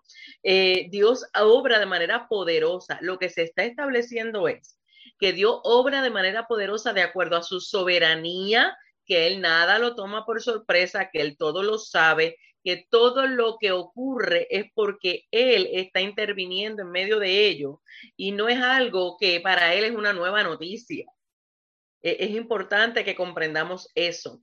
Claro que Dios sana, claro que Dios dice, clama, clamemos a Él, pero no vamos a clamar lo que estamos trayendo, que es lo que la palabra establece, que es lo que aquí la iglesia primera eh, da evidencia, es en nosotros conocer a papá de tal manera que comprendamos lo que parece malo, porque hello, ¿a quién le gusta ser perseguido? ¿A quién le gusta que lo metan a la cárcel? ¿A quién le gusta que le den torturas? ¿A quién me está entendiendo? Absolutamente a nadie. Pero eh, es importante que comprendamos que en medio de eso, el entender esto no es nuevo para ti, Señor. En tu soberanía, tú sabes lo que estás permitiendo y lo que te pedimos es que nos recuerdes quién eres tú. Mire, ellos comenzaron esa oración eso a mí me llama tanto la atención, Angélica. Vaya usted a la escritura para que usted vea porque eh, eso es poderoso. Ellos comienzan estableciendo lo que desde Isaías se habla de Jesús. Por eso es importante escudriñar la escritura y usted nos ve a nosotros constantemente, nosotros diciéndole, es importante que usted escudriñe la escritura y desde, eh, clases anteriores le hemos dicho que una de las cosas que se establece en Mateo 6 era que es necesario poder conocer la escritura de manera responsable para entonces poder saber cuáles son los deseos de Dios, ¿verdad? En la dirección del Espíritu Santo. Entonces, esta gente sabía la palabra de Dios. Y por eso muchas veces es que nosotros no oramos correctamente, porque no conocemos la palabra de Dios, sino que muchas veces, ¿qué se hace? Se sacan textos fuera de contextos para entonces yo reclamar. Y claro, no es que no clamemos, claro, no es que no hay momentos que el Señor nos va a dar el discernimiento para ver esto que está ocurriendo no es, es un ataque de maldad, porque claro que ocurre. O sea, yo quiero también. Eh, eh, poner las cosas en balanza, porque no es que eso no ocurra, claro que ocurre, y vemos en la escritura, hello, Pablo se enfrentó a ese tipo de cosas, y vemos como Pablo en momentos dados que tuvo, bueno, pues vamos a reprender, vamos ahora mismo, este, en el nombre de Jesús, ejercer la autoridad que el Señor nos ha dado, porque es lo que la soberanía de Dios, Él ejerció por la instrucción del Señor. Entonces, ahí es a donde los queremos llevar. Es al que antes de rápido nosotros hacer deducciones humanas y orar a nuestra manera, vamos a ir a qué es lo que establece la palabra para que cuando estamos orando juntos, podamos hacerlo desde el fundamento correcto y con el mismo sentir, que es lo que estaba ahorita estableciendo Angélica, para entonces nosotros ir al Padre y en su soberanía comprender qué es lo que está haciendo, qué es lo que Él está permitiendo, cuál es su propósito en medio de la oración. Y si usted no lo sabe, porque mire, estamos en un proceso de conocer, ¿verdad? El cómo orar correctamente. Entonces, vamos juntos, Señor, muéstranos tu propósito para orar como conviene, para orar de acuerdo a tu instrucción, para manifestar lo que tú quieres que sea manifiesto del cielo en la tierra. Esto es importante. Entonces, para esto hay que ir a escudriñar la escritura constantemente para que cuando estamos orando podamos ver cómo la aplicación de la escritura es correcta de acuerdo al carácter de Cristo, de acuerdo al carácter del Padre, de acuerdo a quien nos ha hecho como hijos. Y que como hijos nos ha dado autoridad, pero sabe una cosa, nos ha dado autoridad para nosotros dar evidencia antes de para nosotros atar y desatar con la boca porque usted puede atar y desatar con la boca, pero si yo soy un malcriado y si yo soy una mentirosa y si yo me está entendiendo, entonces ¿qué autoridad tenemos? Ninguna. Entonces, por esto es importante nosotros ver lo que la iglesia primero estaba estableciendo, que estaba diciendo, conocemos lo que el Padre dijo de Cristo desde antes. O sea, estaban prácticamente citando Isaías 53. Conocemos la autoridad de Dios sobre la creación. O sea, si Dios permite que este rey arreste a parte de nuestros hermanos en la fe, no es porque no es porque Dios no tenga autoridad, no es porque Dios no sepa, no es porque Dios no tenga el poder, es porque dentro de su plan él sabe que esa es la manera que tiene que ser. Que nos guste o no nos guste, ese es otro asunto que lo entendamos o no lo entendamos, las maneras de Dios eh, permitir cosas, eso es otro asunto. El asunto es nosotros comprender Dios en tu soberanía. Tú sabes lo que tú estás permitiendo. ¿Cuántos testimonios vemos en la escritura de cuando Dios permitió que hijos suyos estuvieran en la cárcel y gente fue impactada por el poder de Dios para venir a los pies de Cristo? Entonces quiere decir que dentro de la soberanía de Dios, si no era de esa manera, esa gente no iba a ser impactada. ¿Entendió eso ahí? Entonces, hay momentos que Dios nos va a poner en escenarios que no son los que queremos, que no son los que nos gustan, pero que son necesarios nosotros estar alerta y conocer quién es papá para poder entonces funcionar de acuerdo a cómo Él es y el plan suyo que siempre es que dar a conocer la salvación, atraer al hombre para salvación y dar a conocer quién es Él a través de los hijos de Dios. Angélica. Es muy importante, Pastora Jasmine, que miremos que a pesar de la, o sea, que a pesar de la situación que se estaba viviendo, la oración no estuvo enfrascada o encaminada a que ellos fueran librados de este mal momento, digámoslo así, sino que por el contrario, el reino de Dios fuera establecido en ese preciso momento y bajo las circunstancias que ellos estaban viviendo. Ellos oran y dicen, Señor, danos de nuevo, darnos la fuerza, el poder, la energía que necesitamos para accionar. Eh, ¿Accionar sobre qué? Sobre mi necesidad, sobre mi amenaza, sobre el peligro que estoy viviendo, o accionar para que lo que tú me mandaste hacer, yo lo pueda hacer. Entonces, miremos que ellos oraron a pesar de la situación tan difícil y escalofriante que estaban viviendo, porque ser perseguidos por un imperio no es, no, o sea, ninguno de nosotros puede decir que perseguido por un imperio. Ninguno de los que estamos aquí. Eh, y del peor imperio, el más cruento en la historia de la humanidad, y estaba en su auge, porque no estamos hablando de un imperio romano después del siglo III, que viene el declive del imperio romano, sobre todo el de Occidente, no el de Oriente, eh, después del siglo III que estaba en declive, estaba en su auge, estaba floreciente, ser perseguidos por este imperio, y la oración de ellos en Señor, necesitamos que tu mano poderosa sea manifestada pero no para nuestra salvación, en el entendido de que nos salve del peligro, pero no para nuestro bienestar, pero no para nuestra comodidad, que es por lo que nosotros hoy estamos orando, sino para que tu reino sea establecido. Porque dice, y me seréis testigos en Jerusalén, en Judea, en Samaria y hasta lo último, hasta los confines de la tierra, hasta lo último de la tierra. En ese momento estaban en Jerusalén y necesitaban empezar empezar a manifestar el reino de Dios de acuerdo a las instrucciones dadas por el Señor Jesucristo. Yo me pregunto, nosotros, nosotros los que estamos aquí, nosotros los hermanos que estamos aquí participando de, de este estudio, en nuestros momentos difíciles, le hemos pedido al Señor que no se ocupe de ese momento difícil, sino que nos permita en ese momento difícil establecer el reino. Es, la pregunta, o sea, porque ellos dijeron, nos están amenazando, pero Señor, concédenos el denuedo, o sea, el poder, la fuerza, la energía, la capacidad para nosotros poder accionar de acuerdo a las instrucciones que hemos recibido de ti. Nosotros realmente oramos así, para que tu reino sea establecido, Señor. O estamos diciendo, Señor, ocúpate de esta necesidad, ocúpate de este peligro, ocúpate de esta vicisitud que yo estoy viviendo para que entonces yo pueda establecer el reino. O sea, ¿cómo lo estamos haciendo? Es lo que nosotros tenemos que preguntar en este momento, porque de acuerdo a la indicación que nos dan aquí, es que esto fue lo que oró la iglesia precisamente en Jerusalén en el lugar donde se dieron todos los eventos que llevaron a la crucifixión a nuestro Señor Jesucristo. En esta, en esta misma ciudad se estaba presentando este evento y ellos no eran ajenos a lo que podían sufrir.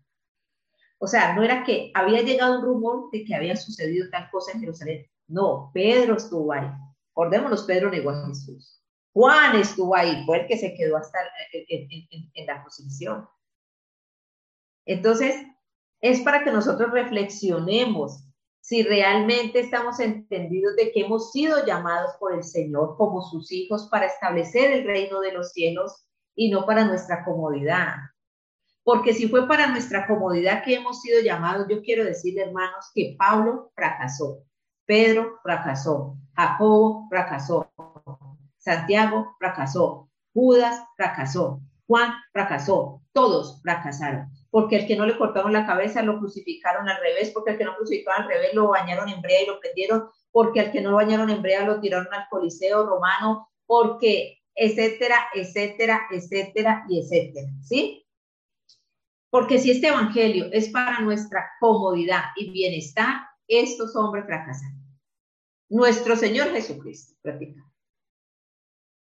Esto es para que nosotros entendamos es, este tiempo es para que nosotros entendamos que nos fue dado el Espíritu Santo de Dios, que es el mismo poder que resucitó a Jesús de los muertos. Acuérdese, tembló la resurrección, tembló aquí. Nos fue dado ese mismo poder no para que nosotros estemos cómodos, sino para que nosotros podamos proclamar el reino de Dios, como lo hizo nuestro Señor Jesucristo. Pastora Llana. Definitivamente el Señor nos está enseñando a, cómo actuar como iglesia, a cómo usar ese tiempo de oración y gobierno de manera efectiva. Y otra vez, no es que Dios, hello, no es que Dios no, no, no um, provea él sabe de que tenemos necesidad y eso lo hemos establecido anteriormente. Hoy no hemos, hemos ocupado de mencionar eso porque ya lo hemos mencionado en las clases anteriores y si usted no lo ha escuchado, pues vaya a las clases anteriores. Es que estamos enfocándonos en cómo como iglesia tenemos que orar, en cómo como iglesia tenemos que siempre acudir a la soberanía de Dios. Señor, ¿qué es lo que tú quieres en medio de esto? En esto que tú has permitido, porque otra vez aunque haya oposición, Padre, no hay nada mayor que tú. Si tú en este momento lo que quieres es darnos el discernimiento para ponernos alerta, usar ese discernimiento para actuar y realmente ver cómo tu gobierno de los cielos tiene que ser establecido empezando en nosotros, en esto que está aconteciendo alrededor, dinos cómo es que tú quieres que lo hagamos y si hay que reprender, vamos a reprender y si hay que, usted me está entendiendo, no estamos diciendo que eso no se hace, lo que estamos diciendo es cuál es el orden que dentro de la soberanía de Dios, en medio de las diversas causas de oración, él está diciendo, esta es la manera, según como exactamente nos eh, recordó, porque ya eso lo habíamos establecido anteriormente, Salvation from God, cuando dice que el Espíritu Santo es que el que nos ayuda a pedir como nos conviene, como conviene. Nosotros no pedimos como nosotros queremos y eso es algo que nosotros tenemos que, que, llegar a esa... Eh,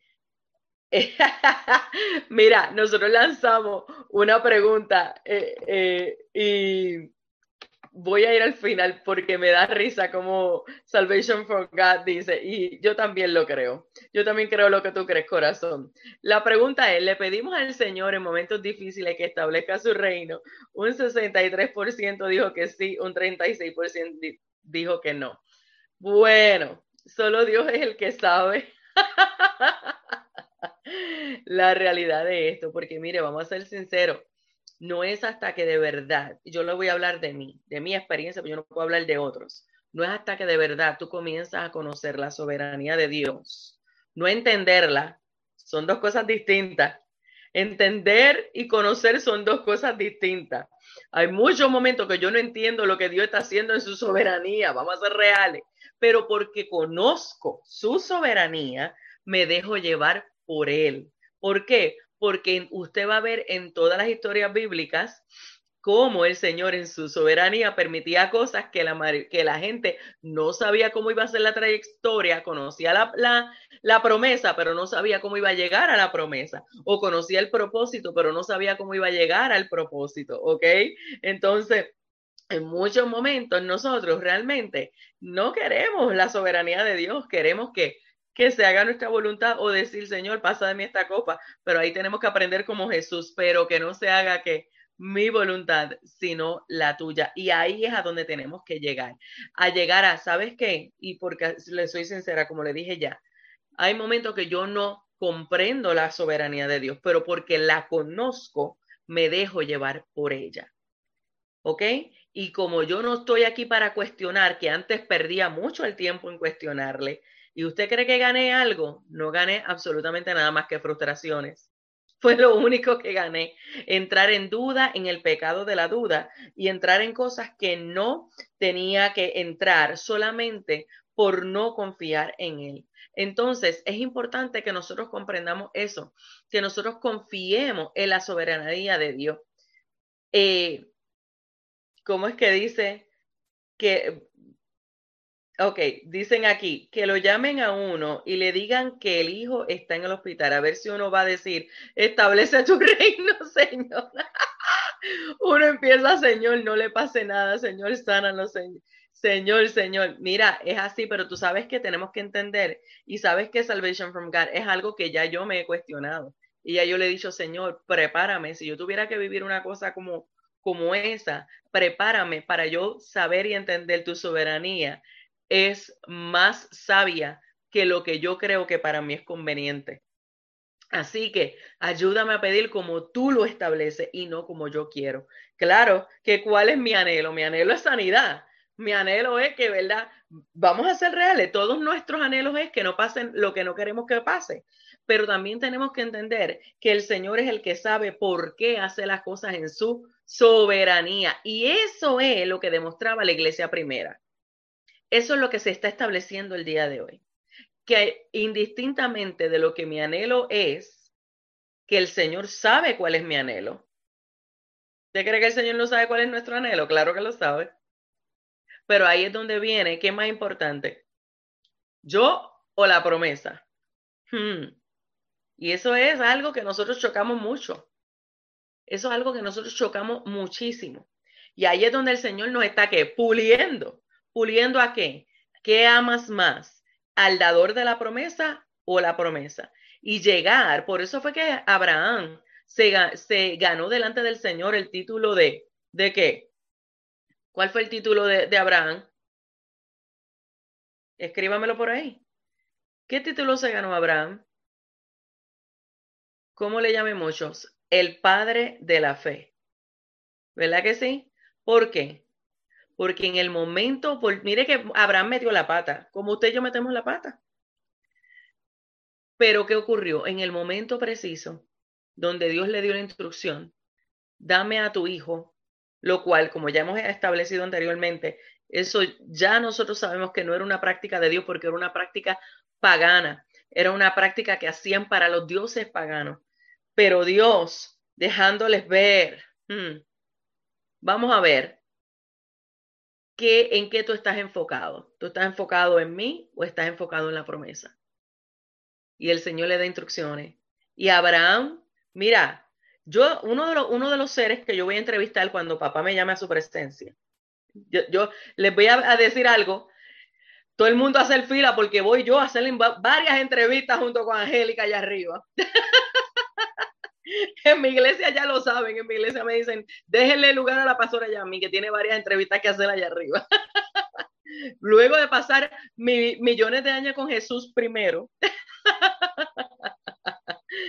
una de las entrevistas es, Explícame cómo fue ese proceso, qué tú experimentaste, qué había en tu corazón, qué tú, mire, por favor, aquel que es padre sabe, sabe lo que se experimenta en un momento que usted sabe que su hijo puede estar en riesgo. Imagínate que el que te lo dio te está diciendo, dámelo.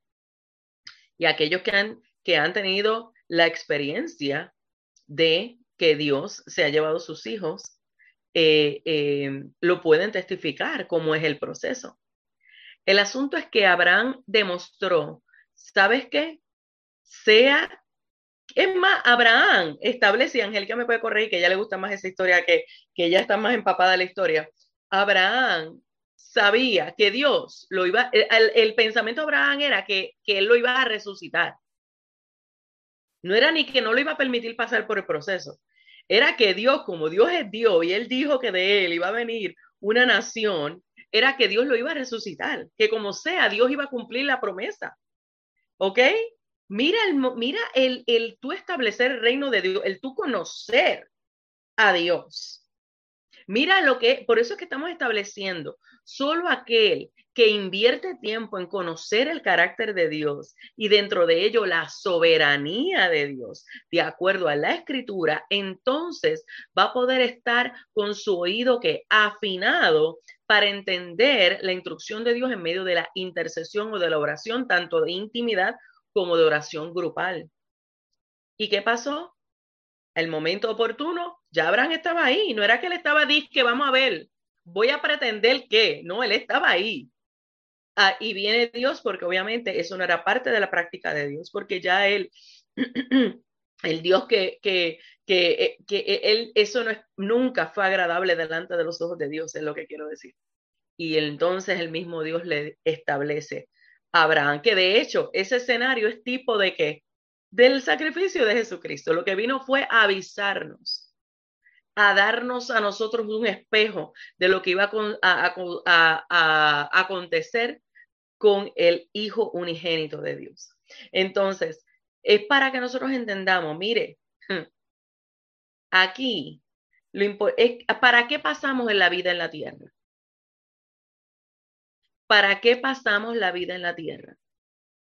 aquel que ha nacido de nuevo debe de entender que pasamos la vida en la tierra para conocer a Dios y darlo a conocer a través de su gobierno, para dar testimonio de, de ser hijos, para dar testimonio y disipular a otros. Entonces, esto es importante, que nosotros lo comprendamos. ¿Para qué? Para que entonces, por encima de, mire, y eso hace, de acuerdo al, al ejemplo que trajo ahorita Salvation from God, ¿sabes qué? Eso hace cuando tú conoces la soberanía de Dios que tú te calmes en medio de esos momentos. No es que no te va a doler. Yo no estoy diciendo eso. Pero en momentos difíciles hace que te calmes. ¿Por qué? Porque tú sabes que tú sabes que papá lo sabe. Que papá no pierde el control. Que papá nunca deja de obrar. Y nunca deja de moverse. Aunque pareciera que no se está moviendo Solamente porque las cosas no son como yo creo, no quiere decir que Dios no se está moviendo. Y ahí es donde nosotros tenemos que llegar. Y ahí es donde tenemos que ver cuál es el momento de reprender, cuál es el momento de permanecer tranquilo, cela. ¿Cuál es el momento de estar quieto y conocer que yo soy Dios? ¿Cuál es el momento de ver cómo esas oportunidades en esos lugares donde tú y yo no queremos estar, porque no nos gusta, porque es alguien que quizás es incómodo o puedo continuar diciéndole, pero que allí es donde Dios te necesita para que tú des testimonio de quién es Dios. Mira, en una ocasión, a mí me mandaron del trabajo a un lugar donde yo no quería ir. ¿Por qué? Por muchas razones, que no voy a entrar por cuestión de tiempo. ¿Y sabes qué? El Señor me envió, porque yo siempre sé que cuando Dios me, desde que conozco la soberanía de Dios, siempre sé que cuando el Señor me permite estar en un lugar es porque algo Él quiere operar. ¿Qué ocurrió? Y no, y no por mí, no tiene nada que ver conmigo ni con Angélica, no, no, no, es porque esto es Él, esto es Él, esto se trata de Él. Y nosotros estar alerta de esas cosas. ¿Qué ocurrió? Allí mismo, la, la mamá de una compañera que yo nunca veo, porque otra vez, nunca voy a ese lugar, estaba en ese mismo momento grave en intensivo y le dijeron, tienes que correr para acá porque no sabemos si tu, si tu mamá eh, va a sobrevivir eh, estas horas que quedan. ¿Y qué ocurrió? Viene donde mí para pedirme oración porque ya ya sabía que yo soy cristiana. El Señor permitió que todo estuviera vacío en ese momento. ¿Para qué?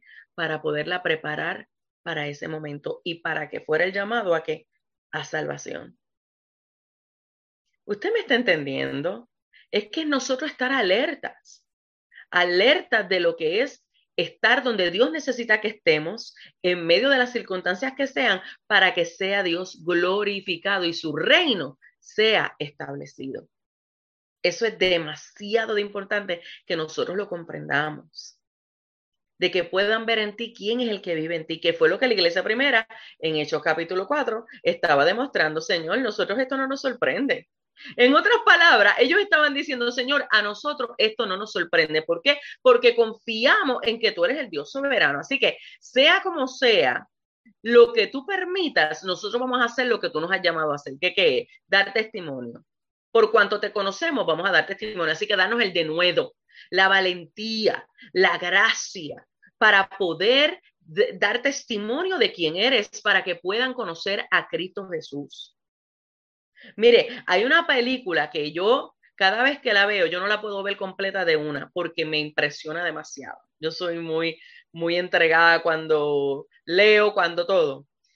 Y es una película del misionero, que se me acaba de escapar el nombre porque tiene un nombre un poquito difícil, eh, que es el Em, el que originó lo que ahora se llama la voz de los mártires. En el principio no se llamaba así. Y era un pastor de, que fue eh, torturado por muchos años, él y su esposa. Eh, si mi mente no me falla, en Rusia o en una de esas, o en Alemania. Eh, ¿Y sabe qué?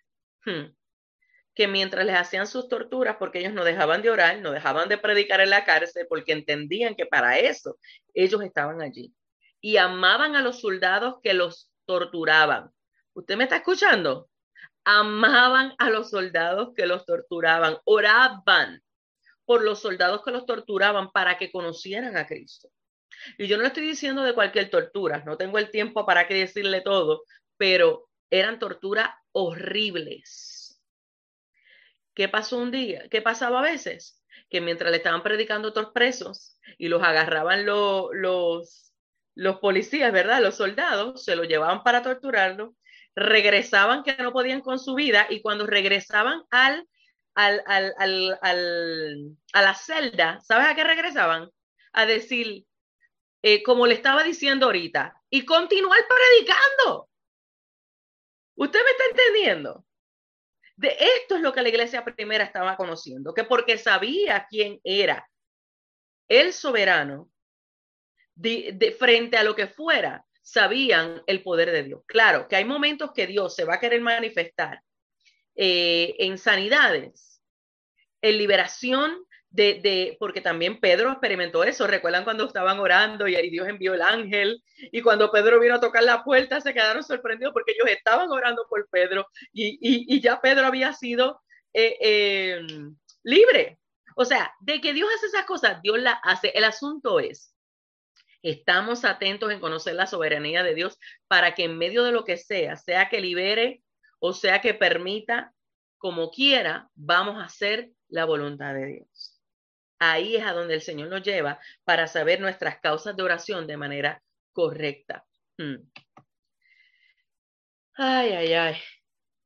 Nosotros habíamos, nos habían hecho una pregunta, y creo que voy a, a terminar con eso, y era acerca de atar y desatar, donde lo vemos en Mateo, capítulo 16, versos 18 al 19, y lo voy a leer en la, en la versión Reina Valera 60 y establece, y yo también te digo que tú eres Pedro, y sobre esta roca edificaré mi iglesia, y las puertas del Hades no prevalecerán contra ella, y a ti te daré las llaves del reino de los cielos, y todo lo que atares en la tierra será atado en los cielos, y todo lo que desatares en la tierra será atado en los cielos.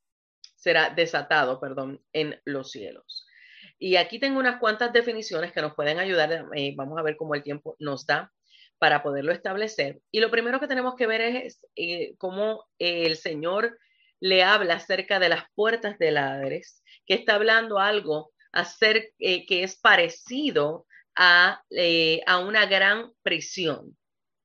Por lo tanto, esto nos lleva a recordar segunda de Corintios 10, 4 al 5, que establece porque las armas de nuestra milicia no son carnales, sino poderosas en Dios para la destrucción de fortalezas, mm. derribando argumentos y toda altivez que se levanta contra el conocimiento de Dios y llevando cautivo todo pensamiento a la obediencia a Cristo. Lo que se levanta contra el conocimiento de Cristo no es mayor que el poder de la verdad, la realidad que es Jesucristo mismo. Oiga bien esto, porque a veces nada más pensamos que las prisiones, que el Hades, cuando está hablando ahí del Hades y de las prisiones, pensamos rápido que es el ejército de maldad. ¿Y sabe qué? Que por lo que estamos viendo aquí, en el significado, realmente está hablando de prisiones, de lo que se levanta en contra del conocimiento de Cristo.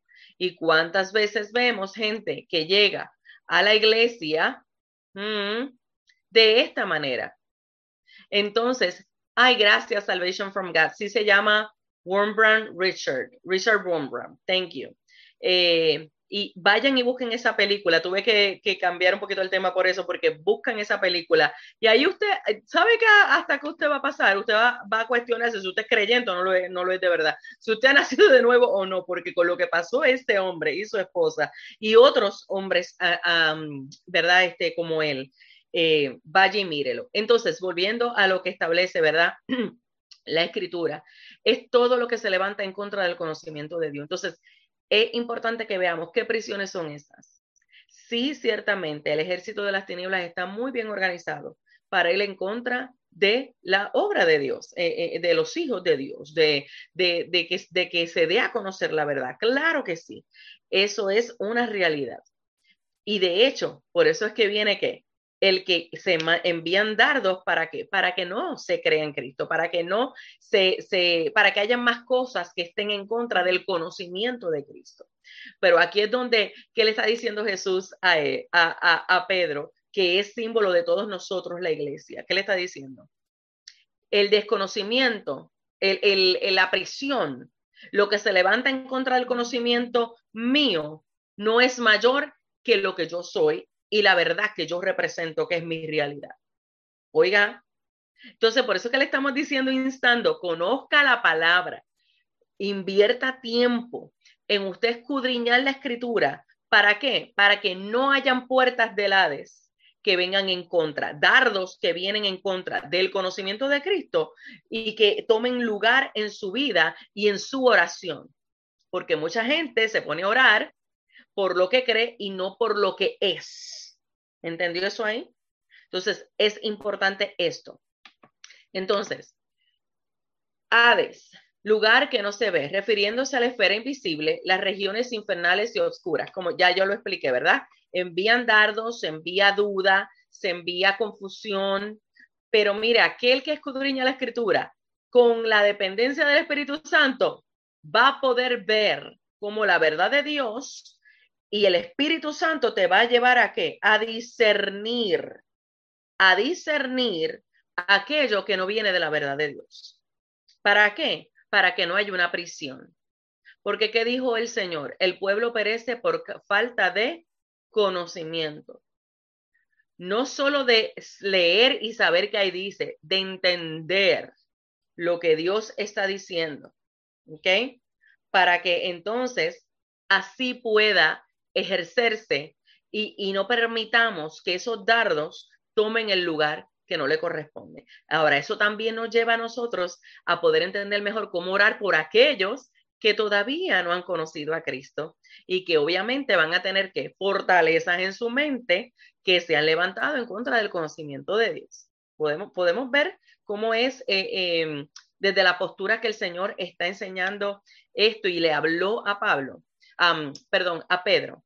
Entonces, ¿qué dice? Que esas puertas del Hades no prevalecerán en contra de la iglesia. No serán superior en fuerza, no podrán dominar, es decir, ni siquiera las puertas del Hades, que nada se suponía que era más fuerte, superarán a la iglesia en fuerza absolutamente para prevalecer. ¿Por qué? Porque se supone que la iglesia cada vez más conozca la verdad. ¿Y quién es la verdad? Cristo. Y ahorita se estableció la importancia de conocer la salvación. Entonces, el que no conoce la salvación está sujeto a que, a que se levanten fortalezas en contra del conocimiento de Cristo. Por eso vemos gente que discute las instrucciones de Dios, que las quiere interpretar a su manera.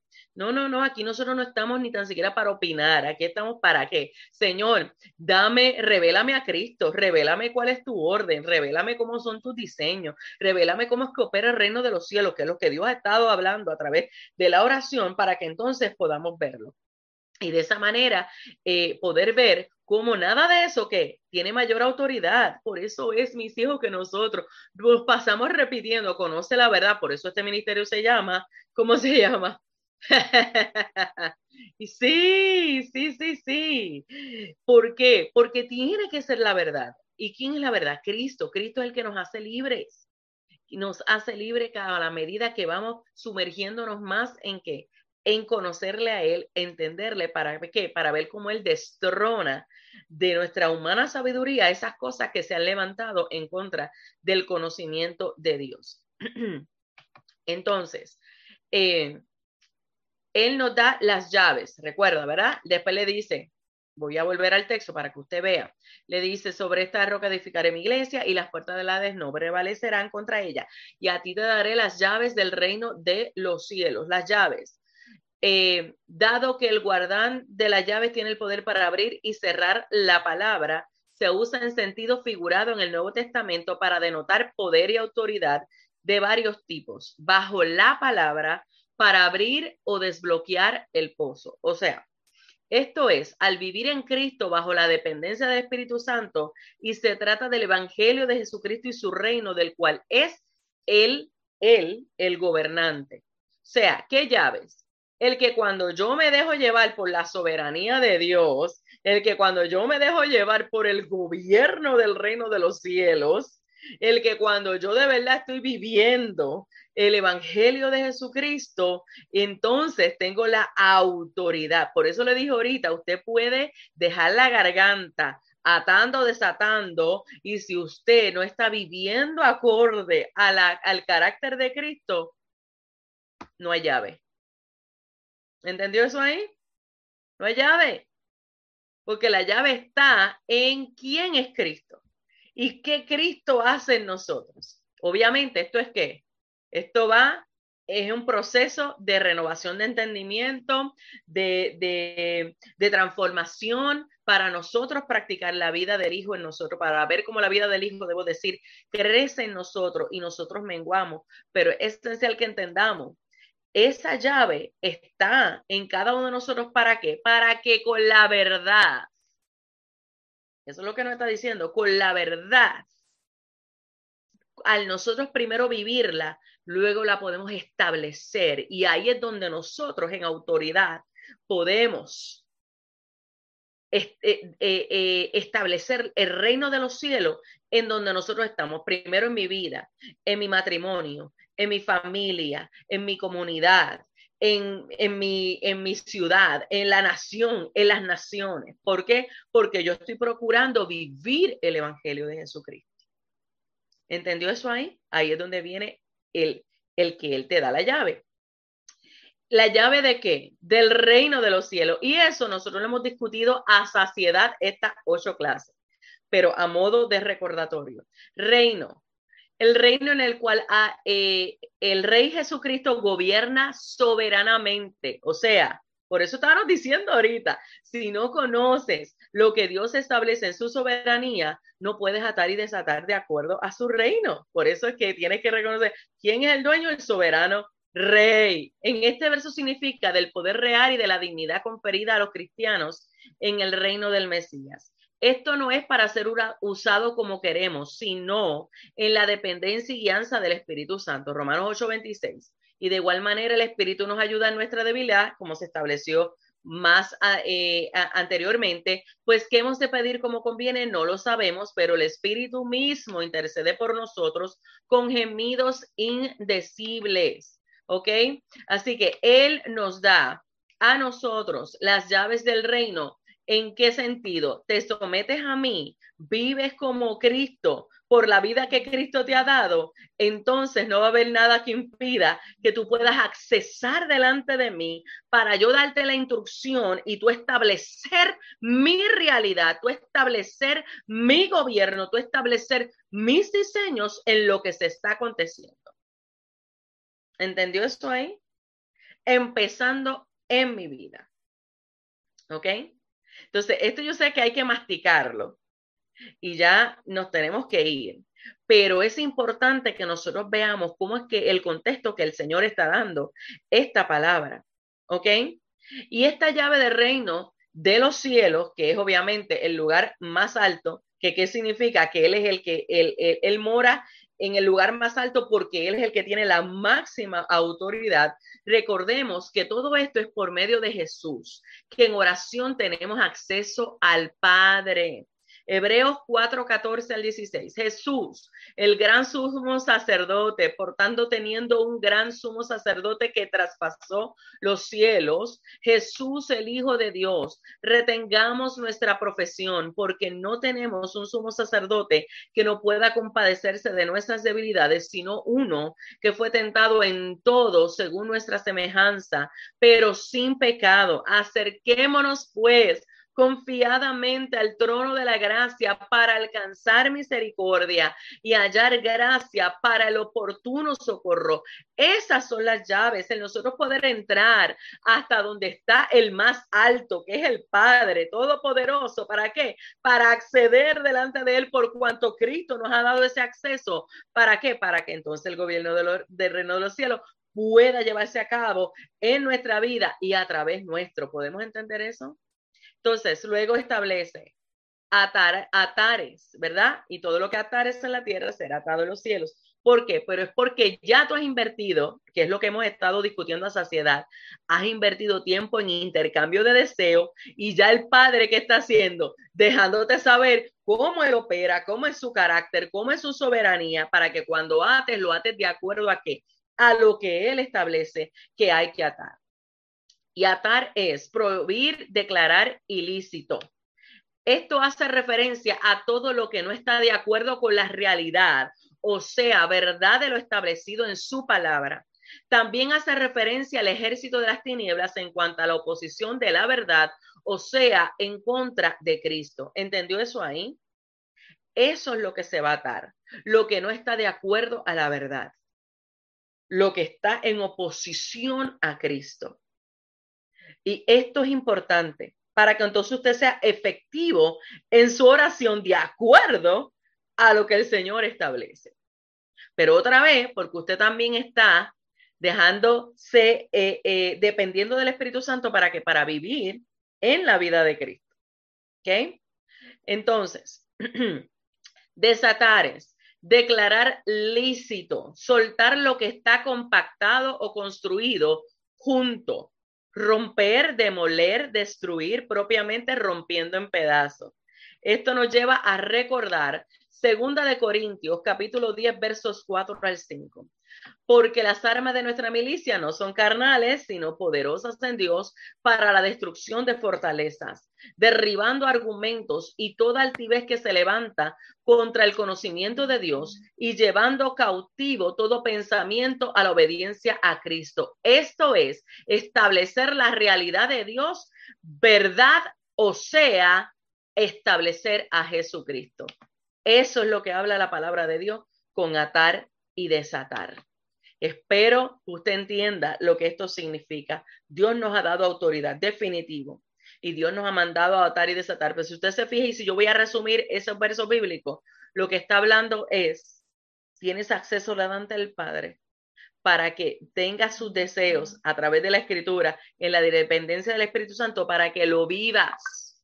Y de esa manera la autoridad de Dios sea efectiva en ti a través de ti porque estás viviendo el Evangelio, no lo que yo quiero, el Evangelio. Y entonces poder así tener, usar de lo otorgado. ¿Qué es hemos otorgado? Primero, acceso delante del Padre. Segundo, autoridad para atar y desatar de acuerdo a la verdad. Bueno, mis hijos, yo me tengo que retirar porque tengo otros asuntos que atender. Vaya rumiando esa palabra. Si tuviera pregunta, por favor, hágalo, déjenlos ahí. En este momento me tengo que ir, pero pueden dejar las preguntas ahí. Me parece que el jueves que viene vamos a estar respaldando, con el favor de Dios, eh, el evento que eh, va a tomar lugar en la bella Colombia. Así que estaremos con ellos en línea. Y Angélica, ¿algunas palabras finales? Eh, no eh, estemos en comunión con Dios, pero no dejemos por fuera, porque la genuina comunión es la oración y la palabra, no dejemos por fuera la palabra de Dios. Eh, Dios nos la dio y, es, Dios hablándonos. Entonces, estemos en constante comunión con el Señor, una genuina comunión con el Señor. Es todo lo que tengo para decirles, Pastora Yara. Mis hijos, invirtamos el tiempo en orar de acuerdo a la instrucción de Jesús. Invirtamos el tiempo en conocerle, conocer su soberanía, conocer quiénes somos en Él, confiar en Él, intercambiar deseos para que entonces experimentemos la transformación. Oremos. Padre, en el nombre de Jesús te damos gracias por el privilegio que nos das de estar delante de tu presencia, reconociendo que has sido tú el que nos ha citado a tus pies para saber cómo orar, y cómo conocerte. Te pedimos que sigas trabajando con nosotros para que esto se haga realidad en nosotros. Mira aquellos que todavía no te han reconocido como Señor y Salvador bajo el fundamento del arrepentimiento, que sea a través de ver lo poderoso que es habitar en ti, lo que ocurre en medio de la oración, que vengan a ti reconociendo, Señor, la necesidad de Cristo. Te doy gracias porque tu palabra nunca torna atrás vacía. En el nombre de Jesús. Amén. Les amamos mis hijos, Dios les bendiga y hasta la próxima.